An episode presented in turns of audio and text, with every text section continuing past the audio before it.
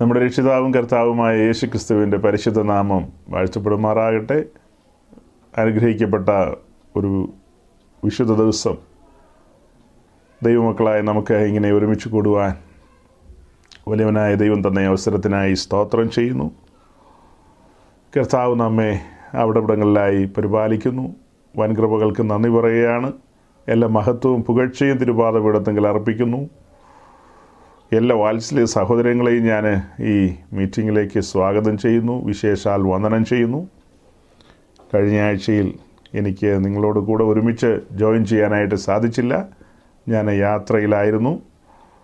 എങ്കിലും ദൈവം തന്റെ ഹിതവും താല്പര്യവും തന്റെ വചനത്തിലൂടെ നമ്മെ അറിയിക്കുകയൊക്കെ ചെയ്തിരിക്കുന്നു. ചെയിൻ മുറിഞ്ഞു പോകാതെ കർത്താവിന്റെ ദാസൻ ഷിജു പാസ്റ്റർ തക്ക സമയത്ത് ദൈവവചനത്തിൽ നിന്ന് വിശുദ്ധന്മാരോട് സംസാരിച്ചു. അതിനെല്ലാമായി ദൈവത്തെ സ്തുതിക്കുകയാണ്.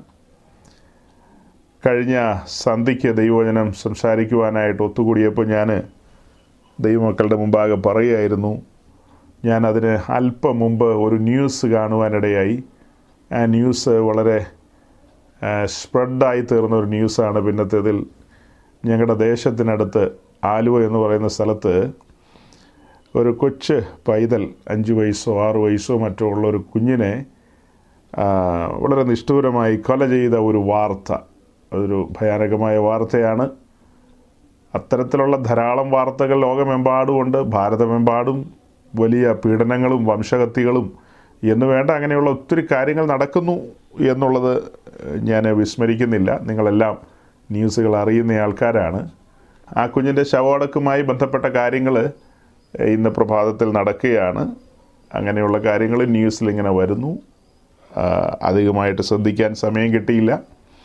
ദുഃഖത്തിലിരിക്കുന്ന ആ കുടുംബത്തെ ഓർത്ത് ഞാൻ സ്തുതിക്കുകയാണ്. ദൈവം അവർക്ക് ആശ്വാസവും ബലവും കൊടുക്കട്ടെ ആ മാതാപിതാക്കൾക്ക്. ദേശത്തും അനേകർക്ക് അതൊരു വലിയ നോവായി തീർന്നു. ഒരു പിഞ്ചു പൈതലല്ലേ? അതിന്റെ എല്ലാം ഉത്തരം ലോകത്തിനറിയില്ലെങ്കിലും നമുക്കറിയാം. ഉത്തരം ഇത്രയേ ഉള്ളൂ പാപം പെരുകുന്നു. പാപം പെരുകുമ്പോൾ മനുഷ്യൻ മൃഗവാസനയിലേക്ക് കടന്നു പോകും മൃഗീയമായ വാസനകൾ.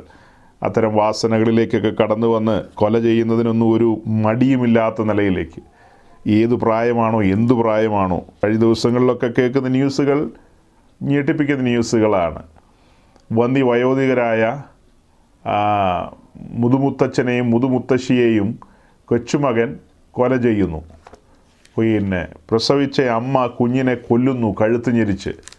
എന്നു വേണ്ട നിരത്താനാണെങ്കിൽ അസംഖ്യം വാർത്തകളാണ് നമ്മുടെ മുമ്പിലൂടെ കടന്നു പോകുന്നത്.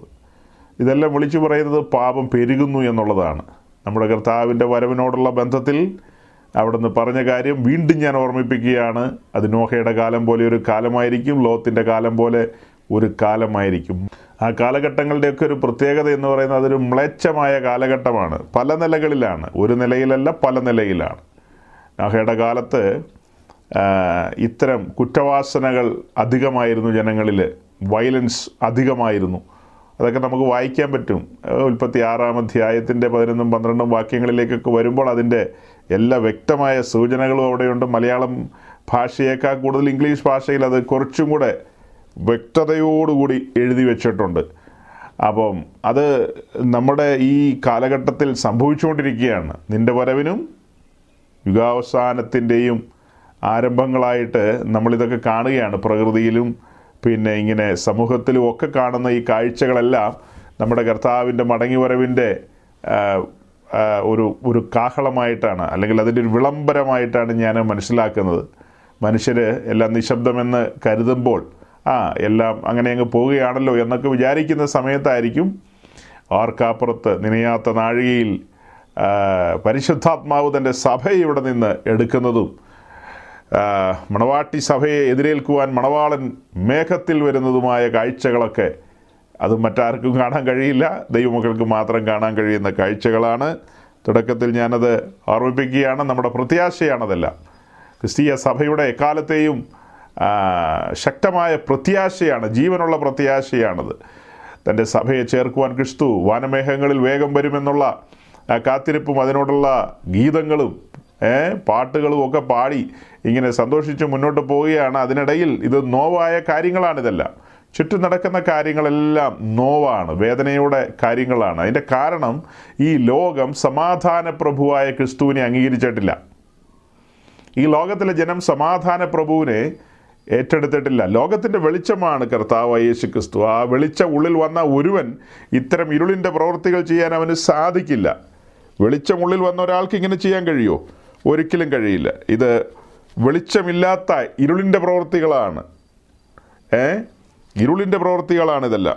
അപ്പോൾ അപ്പോൾ ആ കാരണത്താൽ വെളിച്ചത്തിലേക്ക് വന്നു എന്നുള്ളത് നമ്മുടെ ജീവിതത്തിൽ ഏറ്റവും അനുഗ്രഹിക്കപ്പെട്ട ഒരു അവസ്ഥയാണ് ഏറ്റവും അനുഗ്രഹിക്കപ്പെട്ട അവസ്ഥയാണ് അതോർത്ത് സന്തോഷിക്കണം. അനേകർക്ക് ഈ ആത്മീയ സത്യങ്ങൾ ആത്മീയ സത്യങ്ങൾ മാത്രമല്ലല്ലോ തന്റെ സമസൃഷ്ടത്തെ പോലും തിരിച്ചറിയാൻ കഴിയുന്നില്ലല്ലോ. ഏഹ് മൃഗങ്ങളെ പോലെ പെരുമാറുകയാണല്ലോ. മൃഗങ്ങളെ പോലെ എന്ന് പറഞ്ഞാലും അത് ഇച്ചിരി ക്രൂരമാണെന്ന് എനിക്ക് തോന്നുക മൃഗങ്ങൾക്ക് പോലും ചില തിരിച്ചറിവുകളുണ്ട്. അത്തരം തിരിച്ചറിവുകൾ പോലും ഇല്ലാത്ത മനുഷ്യരുടെ ഇടയിൽ നമ്മൾ പാർക്കുന്നു.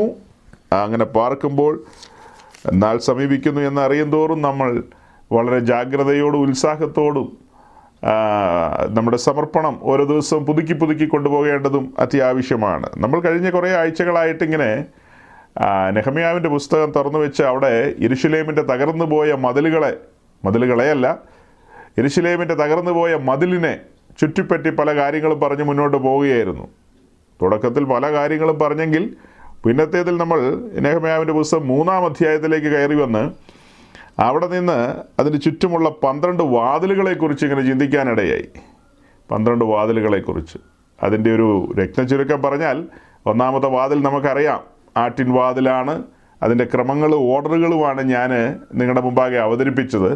അതിന്റെ ആഴം ഉള്ളടക്കമൊക്കെ നിങ്ങൾക്ക് അറിയാവുന്ന കാര്യങ്ങളൊക്കെ തന്നെ. പക്ഷേ അതിന്റെ ക്രമത്തിനാണ് ഞാൻ പ്രാധാന്യം കൊടുത്തുകൊണ്ട് സംസാരിച്ചത്. ദൈവത്തിന്റെ പദ്ധതികളും അതിന്റെ ആഴങ്ങളും മനസ്സിലാക്കാൻ വേണ്ടിയിട്ട്. ഒന്നാമത്തെ വാതിൽ ആട്ടിൻ വാതിൽ വീണ്ടെടുപ്പിനെ കാണിക്കുന്നു.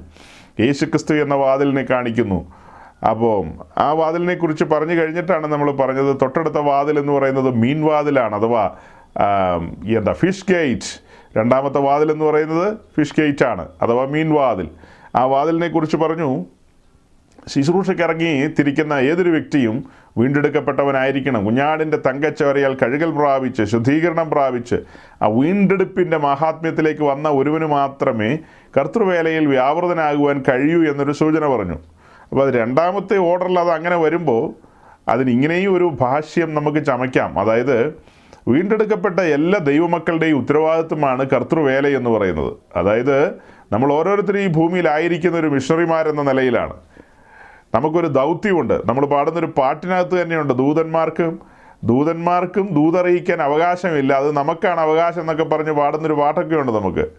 ഏ? ദൂതന്മാർക്കും കൂടെ ഇല്ലാത്തൊരവകാശം നമുക്ക് ലഭിച്ചിരിക്കുകയാണ്. അപ്പോൾ അത് നമ്മുടെ ഉത്തരവാദിത്വമാണ്. സാക്ഷികളാകുക എന്നുള്ളത്. അതും കൂടെ ആ വാതിലിനോടുള്ള ബന്ധത്തിൽ ചേർത്ത് വെച്ച് ചിന്തിക്കാവുന്ന കാര്യങ്ങളാണ്. ഒന്നാമത് പറഞ്ഞത് കർത്താവിന്റെ ദാസന്മാർ ആ വേലയിലായിരിക്കുന്നവരെ കുറിച്ച് പറഞ്ഞു. അപ്പോൾ തന്നെ നാം എല്ലാവരും വീണ്ടെടുക്കപ്പെട്ടവരാണ്. വീണ്ടെടുക്കപ്പെട്ടവരുടെ ഉത്തരവാദിത്വമാണ് ഈ ഈ പറയപ്പെട്ട ദൈവരാജ്യത്തിന്റെ പണി അത് മുന്നോട്ട് കൊണ്ടുപോകുക എന്നുള്ളത്.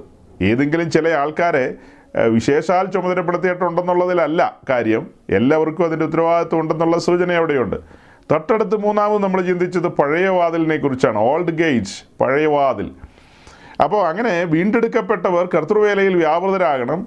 അത്തരക്കാർ അങ്ങനെ ശുശ്രൂഷ ചെയ്യുന്നവർ ഓരോരുത്തരും അവർ പഴയ പാതയിൽ സഞ്ചരിക്കണം. എന്ന് പറഞ്ഞാൽ നമ്മൾ അർത്ഥമാക്കിയത് ഇങ്ങനെയാണ്.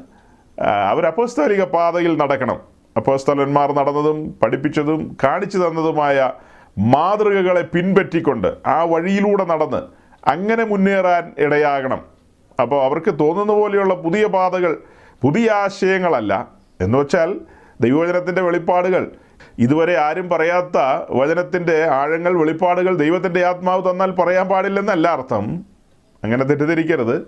കഴിഞ്ഞ ആളുകളിൽ പൂർവന്മാർ പറഞ്ഞു വെച്ചതായ പല കാര്യങ്ങളിലും ദൈവവചനത്തിന് നിരക്കാത്തതുണ്ടെങ്കിൽ നിശ്ചയമായും അത് ദൈവാത്മാവിൽ നമുക്ക് തുറന്നു കിട്ടിക്കഴിഞ്ഞാൽ അത് ഉറപ്പിച്ചു കഴിഞ്ഞാൽ നിശ്ചയമായും പറയാം. ഏ? ദൈവാത്മാവിൽ അത് ഉറപ്പിച്ചു കഴിഞ്ഞാൽ നമുക്കത് കൂട്ടു സഹോദരങ്ങളോട് പങ്കുവെക്കാവുന്ന കാര്യങ്ങളാണ്. പങ്കുവെക്കാൻ പാടില്ലെന്നല്ല അർത്ഥം. പഴയ പാതയിലൂടെ നടക്കുക എന്ന് പറഞ്ഞാൽ ചുരുക്കി പറഞ്ഞാൽ ഇത്രയേ ഉള്ളൂ. അപ്പോസ്റ്റലന്മാർ കാണിച്ചു തന്ന പാത. അപ്പോസ്തോലികമായ പഠനങ്ങൾ അപ്പോസ്തോലികമായ നടപടിക്രമങ്ങൾ അതിന് പ്രാധാന്യം എന്നുള്ളതാണ് നമ്മൾ പറഞ്ഞു വരുന്നത്. ഇസ്രായേലിന്റെ നടുവിൽ കരയുന്ന പ്രവാചകനായി ഇരമ്യാവ് അവരെ പറഞ്ഞ് ബോധ്യപ്പെടുത്തിയ കാര്യങ്ങളുണ്ട്. നിങ്ങൾ പഴയ പാതയിൽ വന്ന് ഉപദേശം കൈക്കൊള്ളണമെന്ന്. അതുപോലെ തന്നെ നമ്മളും ഇന്ന് പറയുന്ന കാര്യം ഇത്രയേ ഉള്ളൂ. ഇന്നത്തെ അനേക പാതകൾ തെറ്റായ പാതകളാണ് വിശാലമായ പാതകളാണ്. അതെല്ലാം നാശത്തിൽ ചെന്ന് അവസാനിക്കുന്ന പാതകളാണ്. അങ്ങനെ എഴുതി വെച്ചിരിക്കുന്നത് ആ പാതകളെല്ലാം ചെന്ന് അവസാനിക്കുന്ന നാശത്തിൽ നിന്ന് തന്നെയാണ്. അതിനൊരു ഡിബേറ്റിന്റെ ആവശ്യമുണ്ടോ? എനിക്ക് തോന്നുന്നില്ല. ഇനിയൊരു ഡിബേറ്റിന്റെ ആവശ്യമുണ്ടെന്ന്. ഒരു വ്യാഖ്യാനത്തിന്റെ ആവശ്യമുണ്ടോ? ഒന്നുമില്ല. ആ പാത ചെന്ന് എത്തുന്നത് നാശത്തിലെന്നാണ് നമ്മൾ കാണുന്നത്. ആ പാതയിലൂടെ പോകുന്നവർ അനേകരെന്നുമാണ് കാണുന്നത്. അതൊരു വേദനാജനകമായ കാര്യമാണ് ആ കുഞ്ഞു മരിച്ചതിൽ നമ്മൾ വേദന പറഞ്ഞു. അത് നമ്മുടെ കൺമുമ്പിൽ നടക്കുന്ന കാര്യങ്ങളായതുകൊണ്ടൊരു വേദനയാണത്. അതുപോലെ തന്നെ ഈ നാശത്തിലേക്കുള്ള പാത വീതിയുള്ളതും വിശാലമായതെന്നുമാണ് എഴുതിയിരിക്കുന്നത്. അങ്ങനെ തന്നെയാണ് സഹോദരങ്ങൾ ഇനി ആരെങ്കിലും ഇതിനകത്ത് തർക്കമുണ്ടോ എന്ന് എനിക്കറിയില്ല. സംശയമുണ്ടോ എന്ന് എനിക്കറിയില്ല. നിങ്ങൾ എന്തിനാ സംശയിക്കുന്നേ? ഒരു സംശയത്തിന്റെ ആവശ്യമില്ല നിങ്ങൾക്ക് അറിയാവുന്ന ഭാഷയിൽ അത് കൃത്യമായിട്ട് അങ്ങനെ തന്നെ എഴുതിയിട്ടുണ്ട്. നാശത്തിലേക്ക് പോകുന്ന പാത വീതിയുള്ളതും വിശാലവുമാണ്. ഏ അതിലൂടെ പോകുന്നവർ അനേകരെന്നാണ്. അപ്പം ആ അനേകര് നാശത്തിലേക്ക് പോകുമ്പോൾ അവിടെ ഒരു നോവിന്റെ വിഷയം ഉദിക്കുന്നില്ലേ? രണ്ടാമത്തെ വാതിൽ എന്താ? ഫിഷ് ഗേറ്റ് അഥവാ കർത്തൃവേലയിൽ വ്യാപൃതരാകുന്ന വിഷയമാണ് പറഞ്ഞതെങ്കിൽ ഇപ്പം ഞാൻ ഈ പറഞ്ഞ ആശയത്തിൽ ഈ വിശാലമായ പാതയിലൂടെ പോയി നാശത്തിൽ നിപതിക്കുന്ന മനുഷ്യരെ ഓർക്കുമ്പോൾ നമുക്കൊരു വേദനയും നോവും വേണ്ടേ? ആ മനുഷ്യരെ ഉദ്ധരിക്കുവാനുള്ള ഒരു ഉത്തരവാദിത്വം നമ്മുടെ മേലും ഇല്ലേ? എന്ന ഒരു ചിന്ത നിങ്ങളെ ഭരിക്കാൻ വേണ്ടിയിട്ടാണ് അത്രയും പറഞ്ഞത്. നോക്കണം. പഴയ വാതിൽ ആ പഴയ വാതിലിനോടുള്ള ബന്ധത്തിൽ നമ്മൾ പറയായിരുന്നു. പഴയ വാതിലും പഴയ പാതയും ഒക്കെ പറഞ്ഞിട്ടാണ് പറഞ്ഞത്. ഇപ്പോൾ ഇങ്ങനെയുള്ള പാതകളുണ്ട് വിശാലമായ പാതകളുണ്ട്. വിശാലമായ വാതിലുകളുണ്ട്. നമ്മുടെ വാതിൽ പഴയ വാതിലാണ് നമ്മുടെ കർത്താവ് പറഞ്ഞ എന്താ? ആ നാശത്തിലേക്കുള്ള വാതിൽ വീതിയേറിയതും ആ പാത വിശാലവുമാണെന്നാണ്. അത് കണ്ടെത്തുന്നവർ അനേകരാണ്. അതേസമയം ജീവങ്കിലേക്കുള്ള വാതിൽ അത് വിക്കറ്റ് ഗേറ്റാണ് നാരോ ഗേറ്റാണ്. അതിലൂടെ പോകുന്നവർ ചുരുക്കമത്രേ ചുരുക്കമത്രേ. എന്നെ കേൾക്കുന്ന വാത്സല്യ സഹോദരങ്ങൾ ആ ഇടുക്കുവാതിലും ആ ഹർട്ടിംഗ് പാത്തൊക്കെ കണ്ടെത്തിയവരെന്നാണ് എന്റെ ഒരു ചിന്ത. ഞാൻ കണ്ടുപിടിച്ചൊന്നും അല്ല കേട്ടോ സഹോദരങ്ങളെ. ഈ മറ്റ് ശുശ്രൂഷകന്മാർ ആരും പറയാത്തതും ഇന്ന് വരെ ചരിത്രത്തിൽ ഒരു മനുഷ്യനും പറയാത്തതുമായ കാര്യങ്ങളല്ല ഇതൊന്നും. വേദപുസ്തകത്തിലെ ചില വാക്യങ്ങളും ഉദ്ധരണികളും ഞാൻ എടുത്തുദ്ധരിക്കുന്നതേ ഉള്ളൂ. അത് കേൾവിക്കാരുടെ ഹൃദയത്തിൽ സ്പർശിക്കണം. അല്ലെങ്കിൽ അത് ഒന്ന് കുളത്തി കിടക്കണം. അവിടെ കിടക്കണം അതിങ്ങനെ? ഇത് ഈ മീറ്റിംഗ് കഴിഞ്ഞ് പോയാലും സ്വസ്ഥത ലഭിക്കരുത്. അയ്യോ ആ ഉദ്ദേശി പറഞ്ഞ അങ്ങനെ ഒരു കാര്യം വേദപുസ്തകത്തിലുണ്ടോ ഒന്ന് അന്വേഷിച്ചേക്കാം. തുറന്ന് നോക്കുമ്പോൾ പച്ചയ്ക്ക് പച്ച എഴുതി വെച്ചിരിക്കുക. അതെ അങ്ങനെ തന്നെ എഴുതി വെച്ചിരിക്കുന്നത് ഇത് കണ്ടെത്തുന്നവർ ചുരുക്കമെന്ന്. ആ ചുരുക്കക്കാരുടെ ഇടയിൽ ഞാനും ഉണ്ടോ എന്നൊരന്വേഷണം. അതൊരു അന്വേഷണമല്ലേ സ്വയം ഒരു അന്വേഷണത്തിലാണ്. ആ അന്വേഷണത്തിൽ നമ്മൾ എത്തിച്ചേരണം. യെസ് അത് കഴിഞ്ഞ് നമ്മൾ പഴയ വാതിൽ കഴിഞ്ഞ് നമ്മൾ നേരെ മുൻപോട്ട് വരുന്നത് അടുത്ത വാതിൽ എന്ന് പറയുന്നത് താഴ്വര വാതിലാണ്. താഴ്വരവാതിൽ. അടുത്ത വാതിൽ ഏതാ? വലി ഗേറ്റ് അഥവാ താഴ്വരവാതിൽ. താഴ്വരവാതിൽ. താഴ്വര വാതിൽ ആ വാതിലിലേക്ക് വരുന്നതിന് ഇടയ്ക്ക് ലാസ്റ്റ് നമ്മൾ ഒത്തുകൂടിയപ്പോൾ പഴയ വാതിലിനെ കുറിച്ച് കുറേ കാര്യങ്ങൾ പറഞ്ഞിട്ട് ജനറലായിട്ട് ചില മേഖലകളിലേക്ക് പോകേണ്ടി വന്നു. പൊതുവായി ചില കാര്യങ്ങൾ പറഞ്ഞു പോകേണ്ടി വന്നു. മതിൽ പൊളിക്കുന്ന ആളുകളെക്കുറിച്ച് എന്തായാലും മതിൽ പൊളിക്കുന്ന ആ പ്രസംഗം വളരെ ഹിറ്റായിപ്പോയി എങ്ങനെയെന്ന് എനിക്കറിയില്ല. നമ്മുടെ അങ്ങ് ലെബനോണിലെ ബെയ്റൂട്ടിൽ ജനിച്ചു വളർന്ന് കാനഡ വഴി അമേരിക്കയിലെത്തിയ ഒരു മഹാനായ മനുഷ്യൻ. നമുക്ക് പുള്ളിയെ സായിപ്പ് എന്ന് വിളിക്കാൻ പറ്റുമെന്ന് എനിക്കറിയില്ല. എന്തായാലും ഏഷ്യൻ വംശജനാണ് താൻ. അദ്ദേഹത്തിന്റെ ഒരു പടം നമ്മൾ തമ്മനയിലായിട്ട് കൊടുത്തു. അതെങ്ങനെ കൊടുത്തെന്ന് എനിക്ക് പോലും അറിയില്ല. ഏതോ ഒരു ബോധക്ഷയത്തിന്റെ സമയത്താണ് ഞാൻ അങ്ങനെ ഒരു പടം എടുത്തിട്ടു. ഇവരെല്ലാം മതിൽ പൊളിക്കുന്നവരാണെന്ന് എഴുതിയും വെച്ചു. അദ്ദേഹം കൺഫസ് ചെയ്തതും പിന്നത്തേതിൽ ആ കൺഫസ് ചെയ്തതിനെ ചവിട്ടി മെതിക്കുന്നതും രണ്ട് വീഡിയോസ് നമ്മളങ്ങ് കാണിച്ചു. ആദ്യം പുള്ളി കണ്ണുനീരോടുകൂടെ കൺഫസ് ചെയ്യുന്നത്. ഹൃദയം തകർന്നാണ് മനസ്താപത്തോടുകൂടി അയ്യോ ഞാൻ കഴിഞ്ഞ നാളുകളിൽ ഒരുവൻ എന്നെ അനുഗമിക്കാൻ ഇച്ഛിച്ചാൽ തന്നെത്താൻ ത്യജിച്ച് ക്രൂശ് എടുക്കണമെന്നുള്ള വാക്യം പ്രസംഗിച്ചില്ലല്ലോ ഇതാണല്ലോ പ്രസംഗിക്കേണ്ടത്. എന്റെ ദൈവമേ എന്റെ ദൈവമേ വിലാപമാണ് മാറത്തടിയോടുകൂടിയാണ് പുള്ളി പറയുന്നത്. ഞാൻ എന്ത് ചെയ്യും ദൈവമേ? കഴിഞ്ഞു പോയല്ലോ സമയം നഷ്ടപ്പെട്ടല്ലോ. അങ്ങനെയൊക്കെ പറഞ്ഞ് വിലപിച്ച് വിലപിച്ച് പുള്ളി പറയാണ് പണത്തെക്കുറിച്ചൊക്കെയുള്ള പ്രസംഗങ്ങൾ തെറ്റാണ് ഞാൻ അങ്ങനെ പറഞ്ഞിട്ടുണ്ട് അത് തെറ്റിപ്പോയി ഇനി മേലാൽ ഞാൻ പറയില്ലെന്ന്. നമ്മൾ പ്രസംഗിച്ചതിന്റെ രണ്ട് ദിവസം പിന്നിലുള്ള പ്രസംഗമാണ് പിന്നെ കേൾപ്പിച്ചത്. പോരട്ടെ പോരട്ടെ പോരട്ടെ. എല്ലാവരും കൊടുക്കൂ കൊടുക്കൂ കൊടുക്കൂ. വേറൊരു ബിരുദനെയും കൂടി അടുത്ത് വിളിച്ചിരുത്തിയിട്ടാണ് പറയുന്നത്. കൊടുക്കൂ കൊടുത്തനുഗ്രഹം പ്രാപിക്കൂ എന്ന്. കൊടുത്തനുഗ്രഹം പ്രാപിക്കാൻ. അപ്പോൾ ദൈവസന്നിധിയിൽ ഇവരൊക്കെ എടുത്തിയ ആ തീരുമാനങ്ങൾ എന്ന് പറയുന്നതോ അല്ലെങ്കിൽ ഇവർ പറയുന്നത് ഇതെല്ലാം വെറും വ്യാജങ്ങളാണ് വഞ്ചനകളാണ്. അതാണ് അതിലൂടെ ചൂണ്ടിക്കാണിച്ചത്. ഇനിവേ പറഞ്ഞതിന്റെ സാരം ഇത്രയേ ഉള്ളൂ. ആ പ്രസംഗം ഈ മനുഷ്യന്റെ പടം കണ്ടിട്ടാണെന്ന് തോന്നുന്നു ആളുകളെല്ലാം കേട്ടു. ധാരാളം ആളുകൾ കേട്ടു. അവരെന്ത് ഗ്രഹിച്ചെന്ന് നമുക്കറിയില്ല. കാരണം നമ്മൾ അതിനകത്ത് പറഞ്ഞു വരുമ്പോൾ ചില വർജനങ്ങളെക്കുറിച്ചൊക്കെ പറയുന്നുണ്ട്. നമ്മുടെ മതിലിന്റെ വിഷയത്തിൽ നിന്ന് കുറച്ച് ഡിവേറ്റ് ചെയ്ത് പഴയ പാത നമ്മൾ പറഞ്ഞു. പഴയ വാതിലും പഴയ പാതയൊക്കെ സൂചിപ്പിച്ചു. ഇന്ന് ചില ആധുനിക പഠിപ്പീരുകാർ പറയുന്ന ചില കാര്യങ്ങൾ അപ്പശ്വല പ്രവൃത്തി പതിനഞ്ചാം അധ്യായത്തിൽ നിന്ന് നമ്മൾ പറയാനിടയായി. അപ്പശ്വല പ്രവൃത്തി പതിനഞ്ചാം അധ്യായത്തിൽ നിന്ന്. എന്താ അവിടെ പറയാൻ കാരണം?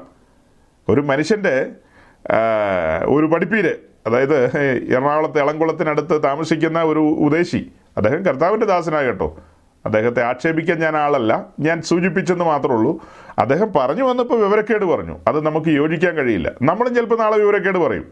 അതൊന്നും പറയാൻ പറ്റില്ല. നമ്മൾ വിവരക്കേട് പറഞ്ഞാൽ വേറെ മനുഷ്യർ നമ്മളെ എടുത്ത് പൊക്കി താത്തി പൊക്കി താത്തി താഴെ വയ്ക്കും അത് വേറെ കാര്യം. ചിലപ്പോൾ വെക്കുകയായിരിക്കില്ല താഴേക്ക് ഇടുമായിരിക്കും അപ്പോൾ കഴിവതും വിവരക്കേട് പറയാതിരിക്കാൻ നമ്മൾ സൂക്ഷിക്കണം. വിവാദങ്ങളായ വിഷയങ്ങളൊന്നും വലിച്ചു വാരി ഇടാതെ സൂക്ഷ്മതയോടെ ദൈവവചനം ഘോഷിക്കണം. എന്ന് പറഞ്ഞാൽ മറ്റു മനുഷ്യർക്ക് മനസ്സിലായിട്ടില്ലെങ്കിലും നമുക്ക് വചനത്തിൽ നിന്ന് ഉറപ്പ് ലഭിക്കുന്ന കാര്യങ്ങൾ പറയാം. വേറെ ആളുകൾക്ക് അറിയോ ഇല്ലയോ എന്നുള്ളത് നമ്മുടെ വിഷയമല്ല. ഫോർ എക്സാമ്പിൾ പത്ത് കന്യകമാരുടെ കാര്യം ബൈബിളിലുണ്ട്. അത് ചരിത്രത്തിൽ പെന്റക്കോസ് ലോകത്തും എന്റയർ ക്രിസ്റ്റാന്റത്തിലും ആളുകൾ വിശ്വസിക്കുന്നത് ദൈവസഭയെ കുറിച്ചിട്ടാണെന്നാണ് നമ്മളത് വിവരിച്ചിട്ടുണ്ട്. ഈ ഈ കൂട്ടത്തിലല്ലെന്ന് എനിക്ക് തോന്നുന്നു. വേറെ കൂട്ടത്തിലായിരിക്കും. ഞാൻ വിവരിച്ചിട്ടുണ്ട്. അത് കേട്ടവരെ ഇതിനകത്തുള്ള പലരും. ഏ? പത്ത് കന്യകുമാരും ദൈവസഭയായിട്ട് ഒരു ബന്ധവുമില്ല. അഞ്ചു പേര് ബുദ്ധിയുള്ളവരും അഞ്ചു പേര് ബുദ്ധിയില്ലാത്തവരും. ബുദ്ധിയുള്ളവർ ദൈവസഭയാണ് കർത്താവിന്റെ മണവാട്ടിയാണെന്ന് ധരിക്കുന്ന ആളുകളാണ് മെജോറിറ്റിയും പക്ഷെ നമ്മൾ വിശദീകരണം കൊടുത്തു കഴിഞ്ഞു. ക്രിസ്തീയ സഭയുമായിട്ട് അതിന് യാതൊരു ബന്ധവുമില്ല അത് യഹൂദന്മാരുമായി ബന്ധപ്പെട്ട കാര്യങ്ങളാണ്. സഭ ഇവിടെ നിന്ന് എടുക്കപ്പെട്ടതിന് ശേഷമുള്ള കാര്യമാണ്. അതിന് ഏഴ് വർഷം കഴിയുമ്പോൾ ഏതാണ്ട് അതിന്റെ ഒടുവിലത്തെ സമയത്ത് പിന്നെ കർത്താവിന്റെ മടങ്ങി വരവ് മഹത്വ പ്രത്യക്ഷതയോടുള്ള ബന്ധത്തിൽ ഈ ഭൂമിയിലേക്കുള്ളൊരു വരവുണ്ട്. അതിനോടുള്ള ബന്ധത്തിൽ ക്ലബ്ബ് ചെയ്ത് പറയേണ്ട കാര്യങ്ങളാണത്. അതിനോടുള്ള ബന്ധത്തിൽ കുഞ്ഞാടിന്റെ കല്യാണം കല്യാണ നിശ്ചയം പിന്നെ കല്യാണ സൽക്കാരം അഥവാ വിവാഹ സൽക്കാരം റിസപ്ഷൻ പാർട്ടി ഈ മൂന്ന് കാര്യം എക്സ്പ്ലെയിൻ ചെയ്യുമ്പോൾ വരുന്നതാണത്. അത് ലോകത്തിലുള്ള പെന്തിക്കോസുകാർക്ക് എല്ലാം അറിയാവുമെന്ന് ചോദിച്ചാൽ നമുക്കറിയില്ല. അവരെല്ലാം അറിഞ്ഞിട്ട് നമുക്ക് പ്രസംഗിക്കാൻ പറ്റുമെന്ന് ചോദിച്ചാൽ അതും പറ്റില്ല. അപ്പം നമുക്കത് പറയാതെ തരവില്ല. ചുമ്മാ വിവാദങ്ങൾ ഉണ്ടാക്കരുതെന്നാണ് ഞാൻ പറഞ്ഞത്. അപ്പോൾ ഈ പതിനഞ്ചാം അധ്യായത്തിൽ നിന്ന് അദ്ദേഹം പറഞ്ഞത് പിന്നെ ഒന്നാം സിനഡിനോടുള്ള ബന്ധത്തിൽ അപ്പശലന്മാർ ഒരുമിച്ച് കൂടിയപ്പോൾ പറഞ്ഞ ചില കാര്യങ്ങളുണ്ടല്ലോ. യാക്കോബ് സ്ലീഗ പറഞ്ഞ കാര്യങ്ങളാണ്. രക്തം ശ്വാസം മുട്ടിച്ചത്തത് പരസംഗം എന്നൊക്കെ പറഞ്ഞ് രണ്ടു മൂന്ന് കാര്യം പറയാ. ഈ വക കാര്യങ്ങളല്ലാതെ വേറെ ഭാരങ്ങളൊന്നും ഈ ജനത്തിന് മുമ്പാകെ ജാതികളിൽ നിന്ന് വരുന്നവരുടെ മുതുകത്ത് വെക്കാൻ പാടില്ലെന്ന് പറയാണ്. പതിനഞ്ചാം അധ്യായം തുടങ്ങുന്നതിന് രക്ഷയുമായി ബന്ധപ്പെട്ട ഒരു വിശദീകരണ കുറിപ്പോട് കൂടിയാണ്. അതായത് രക്ഷയോടുള്ള ബന്ധത്തിൽ മാശയുടെ പ്രമാണങ്ങളൊന്നും ഇതിനകത്ത് കൂട്ടിച്ചേർക്കരുത്. അതായത് പരിച്ഛേദനവാദമാണല്ലോ വിഷയം അവിടെ. പരിച്ഛേദനവാദവുമായി അനേകർ രംഗത്ത് വന്നിരിക്കുകയാണ്. പരിച്ഛേദനയിലൂടെ യൂതാ പാരമ്പര്യത്തിലേക്ക് കടന്നു വന്ന് പിന്നത്തേതിൽ സുവിശേഷം വഴി ദൈവരാജ്യത്തിന്റെ മഹിമകൾ അനുഭവിക്കുക എന്നുള്ള ഒരു തത്വം. ആ തത്വത്തെയാണ് ഈ സിനഡിലൂടെ തകർത്ത് കളഞ്ഞത്. അപ്പോൾ പറഞ്ഞു വരുന്നത് അത് പിന്നത്തേതിലുള്ള കാര്യങ്ങളുമായി ബന്ധപ്പെട്ടല്ല. പിന്നത്തേതിൽ ദൈവസഭയോടുള്ള ബന്ധത്തിൽ അനേക ലേഖനങ്ങൾ പിന്നീട് വെളിപ്പെട്ടു. അനേക ലേഖനങ്ങൾ. പത്രോസിന്റെ ലേഖനങ്ങൾ ഈടുറ്റതാണ് പൗലോസിന്റെയും അതെ. പൗലോസിന്റെ എത്ര ലേഖനങ്ങളാണ് അത് കഴിഞ്ഞു വന്നത്? ഇപ്പം ഈ പറയുന്ന സമയത്ത് ഒരു ലേഖനമേ പുറത്തു വന്നിട്ടുള്ളൂ. ഗലാത്ത് ലേഖനം മാത്രം. പിന്നെ യാക്കോവിന്റെ ലേഖനവും രംഗത്ത് വന്നിട്ടുണ്ട്. അതല്ലാതെ ലേഖനങ്ങളൊന്നും അങ്ങനെ പുറത്തു വന്നിട്ടില്ല. ലേഖനങ്ങൾ വൺ ബൈ വൺ ആയിട്ട് പുറത്തു വരാൻ കിടക്കുകയാണ്. കുരുന്ത് ലേഖനമൊക്കെ വരുമ്പോൾ അവിടെ ശരീരത്തെക്കുറിച്ച് പറയുന്ന വ്യക്തമായ കാര്യങ്ങളുണ്ട്. അതിന്റെ സമർപ്പണത്തെക്കുറിച്ച് പറയുന്ന കാര്യങ്ങളുണ്ട്. അങ്ങനെ ഒത്തിരി കാര്യങ്ങൾ. അംഗം പൊരുന്നവർ സകലത്തിലും വർജനം ആചരിക്കണമെന്നൊക്കെ എഴുതി വെച്ചിരിക്കുകയല്ലേ? പച്ചയ്ക്ക് പച്ചയ്ക്ക് എഴുതി വെച്ചിരിക്കുകയാണ്. അതിനി തർക്കങ്ങളും വാദങ്ങളുടെ ആവശ്യമൊന്നുമില്ല. റോമാലേഖനത്തിൽ സ്പഷ്ടമായി പറയുന്നു നിങ്ങളുടെ ശരീരത്തെ ബുദ്ധിയുള്ള ഒരു ആരാധനയായി ജീവനും വിശുദ്ധവുമായ ഒരു യാഗമായിട്ട് ഏൽപ്പിച്ചു കൊടുക്കണമെന്ന് ശരീരത്തെ ഏൽപ്പിച്ചു കൊടുക്കണമെന്ന് എഴുതിയിരിക്കുകയാണ്. പിന്നത്തതിൽ എഴുതി വെച്ചിരിക്കുകയാണ് ഈ ശരീരത്തിന്മേൽ നമുക്ക് ഒരു അവകാശവുമില്ലെന്ന് ഇതിൽ യാതൊരു അവകാശവുമില്ല. ഇതിനു മേൽ അവകാശമുള്ളത് ഇതിനു വേണ്ടി ബല കൊടുത്തവനാണ്. അവന്റെ ഇഷ്ടത്തിന് വേണ്ടി സമർപ്പിക്കപ്പെട്ടതാണ്. അത് മാത്രമല്ല ഗ്രന്ഥലേഖനത്തിൽ നമുക്ക് കിട്ടുന്ന ബൃഹത്തായ ഒരു വെളിപ്പാടുണ്ട്. നമ്മൾ ആ വെളിപ്പാടിൽ ദീർഘമായി രണ്ട് മൂന്ന് വർഷം സഞ്ചരിച്ച മനുഷ്യരാണ്. ഞാൻ നിങ്ങളുടെ നടുവിൽ വസിക്കേണ്ടതിന് നിങ്ങൾ എനിക്കൊരു മന്ദിരം പണിയണം. സമാഗമന കൂടാരത്തോടുള്ള ബന്ധത്തിലെ ഒരു പ്രസിദ്ധമായ വാക്യമാണത്. ഞാൻ നിങ്ങളുടെ നടുവിൽ വസിക്കാൻ ഒരു വിശുദ്ധ മന്ദിരം ഹോളി സാങ്ച്വറി ഒരു വിശുദ്ധ മന്ദിരം നിങ്ങൾ പണിയണമെന്നുള്ളത് ആ വിശുദ്ധ മന്ദിരത്തിൽ നിന്നുകൊണ്ട് നമ്മൾ നോക്കിക്കാണുകയാണ് നമ്മിലേക്ക്. അന്ന് ഇസ്രായേലിന്റെ നടുവിൽ മോശ വഴി പണത സമാഗമന കൂടാരം അഥവാ ടാബർനാക്കിൽ അത് നേരെ കൈ ചൂണ്ടുകയാണ് നമ്മുടെ നേരെ. അന്ന് ദൈവം അതിനകത്ത് വസിച്ചെങ്കിൽ ഇന്ന് ദൈവം ഇതിനകത്താണ് വസിക്കുന്നത് ഈ കൂടാരത്തിലാണ് വസിക്കുന്നത്. അന്ന് ആ ടെമ്പററി കൂടാരം നിർമ്മിക്കുവാൻ ദൈവം വ്യവസ്ഥ വെച്ചെങ്കിൽ അല്ലെങ്കിൽ അളവും പ്രമാണമൊക്കെ കൊടുത്തെങ്കിൽ ഈ കൂടാരത്തിനും അളവും പ്രമാണമൊക്കെ ഉണ്ട് ഇതിന്റെ ചലനത്തിന് പോലും ദൈവിക വ്യവസ്ഥകളുണ്ട്. ഇതെങ്ങനെ മുന്നോട്ട് പോകണമെന്നുള്ള കാര്യത്തിൽ ദൈവിക വ്യവസ്ഥകളുണ്ട്. ആ കൂടാരം അങ്ങനെയാണ് മൂവ് ചെയ്തതെങ്കിൽ ഈ കൂടാരം അങ്ങനെയൊക്കെ തന്നെ മൂവ് ചെയ്യേണ്ടി വരും. മേഘം നീങ്ങുന്നതിനനുസരിച്ച് ആ കൂടാരം നീങ്ങിയെങ്കിൽ ഈ കൂടാരം അങ്ങനെ നീങ്ങണം. അപ്പോൾ ഇതൊന്നും ഗ്രഹിക്കാതെ ഇതൊന്നും ശ്രദ്ധിക്കാതെ ചുമ്മാ കയറി ഭാരം വെക്കരുത്. ഇത്രയ്ക്ക് ഇത്രയേ ഉള്ളൂ. ഇത്രയ്ക്ക് ഇത്രയേ ഉള്ളൂ എന്ന് അതെ അദ്ദേഹത്തിന് അത്രയ്ക്ക് അത്രയേ മനസ്സിലായിട്ടുള്ളൂ. പിന്നീട് അധികം മുന്നോട്ട് മനസ്സിലായി കാണില്ലായിരിക്കാം. മനസ്സിലായില്ലെന്നൊന്നും പറയാൻ നമ്മളാരുമല്ല. നമ്മൾ കേട്ടത് വെച്ച് പറയുകയാണ്. നമ്മുടെ ചെവി കൊണ്ട് കേട്ട കാര്യങ്ങളാണ്. ആ കേട്ട കാര്യങ്ങൾ വെച്ചിട്ട് നമ്മൾ പറയുകയാണ് ഇദ്ദേഹം അതിന് മുൻപോട്ടുള്ള കാര്യങ്ങൾ ചിന്തിച്ചിട്ടില്ല. ഒരു പക്ഷേ പുതിയ ഭൂമി വരെ ചിന്തിച്ചു കാണും. പുതിയ ഭൂമിയിലേക്ക് ഇറങ്ങി വരുന്ന വിശുദ്ധ നഗരം. തേജസ്സേറിയൊരു നഗരം.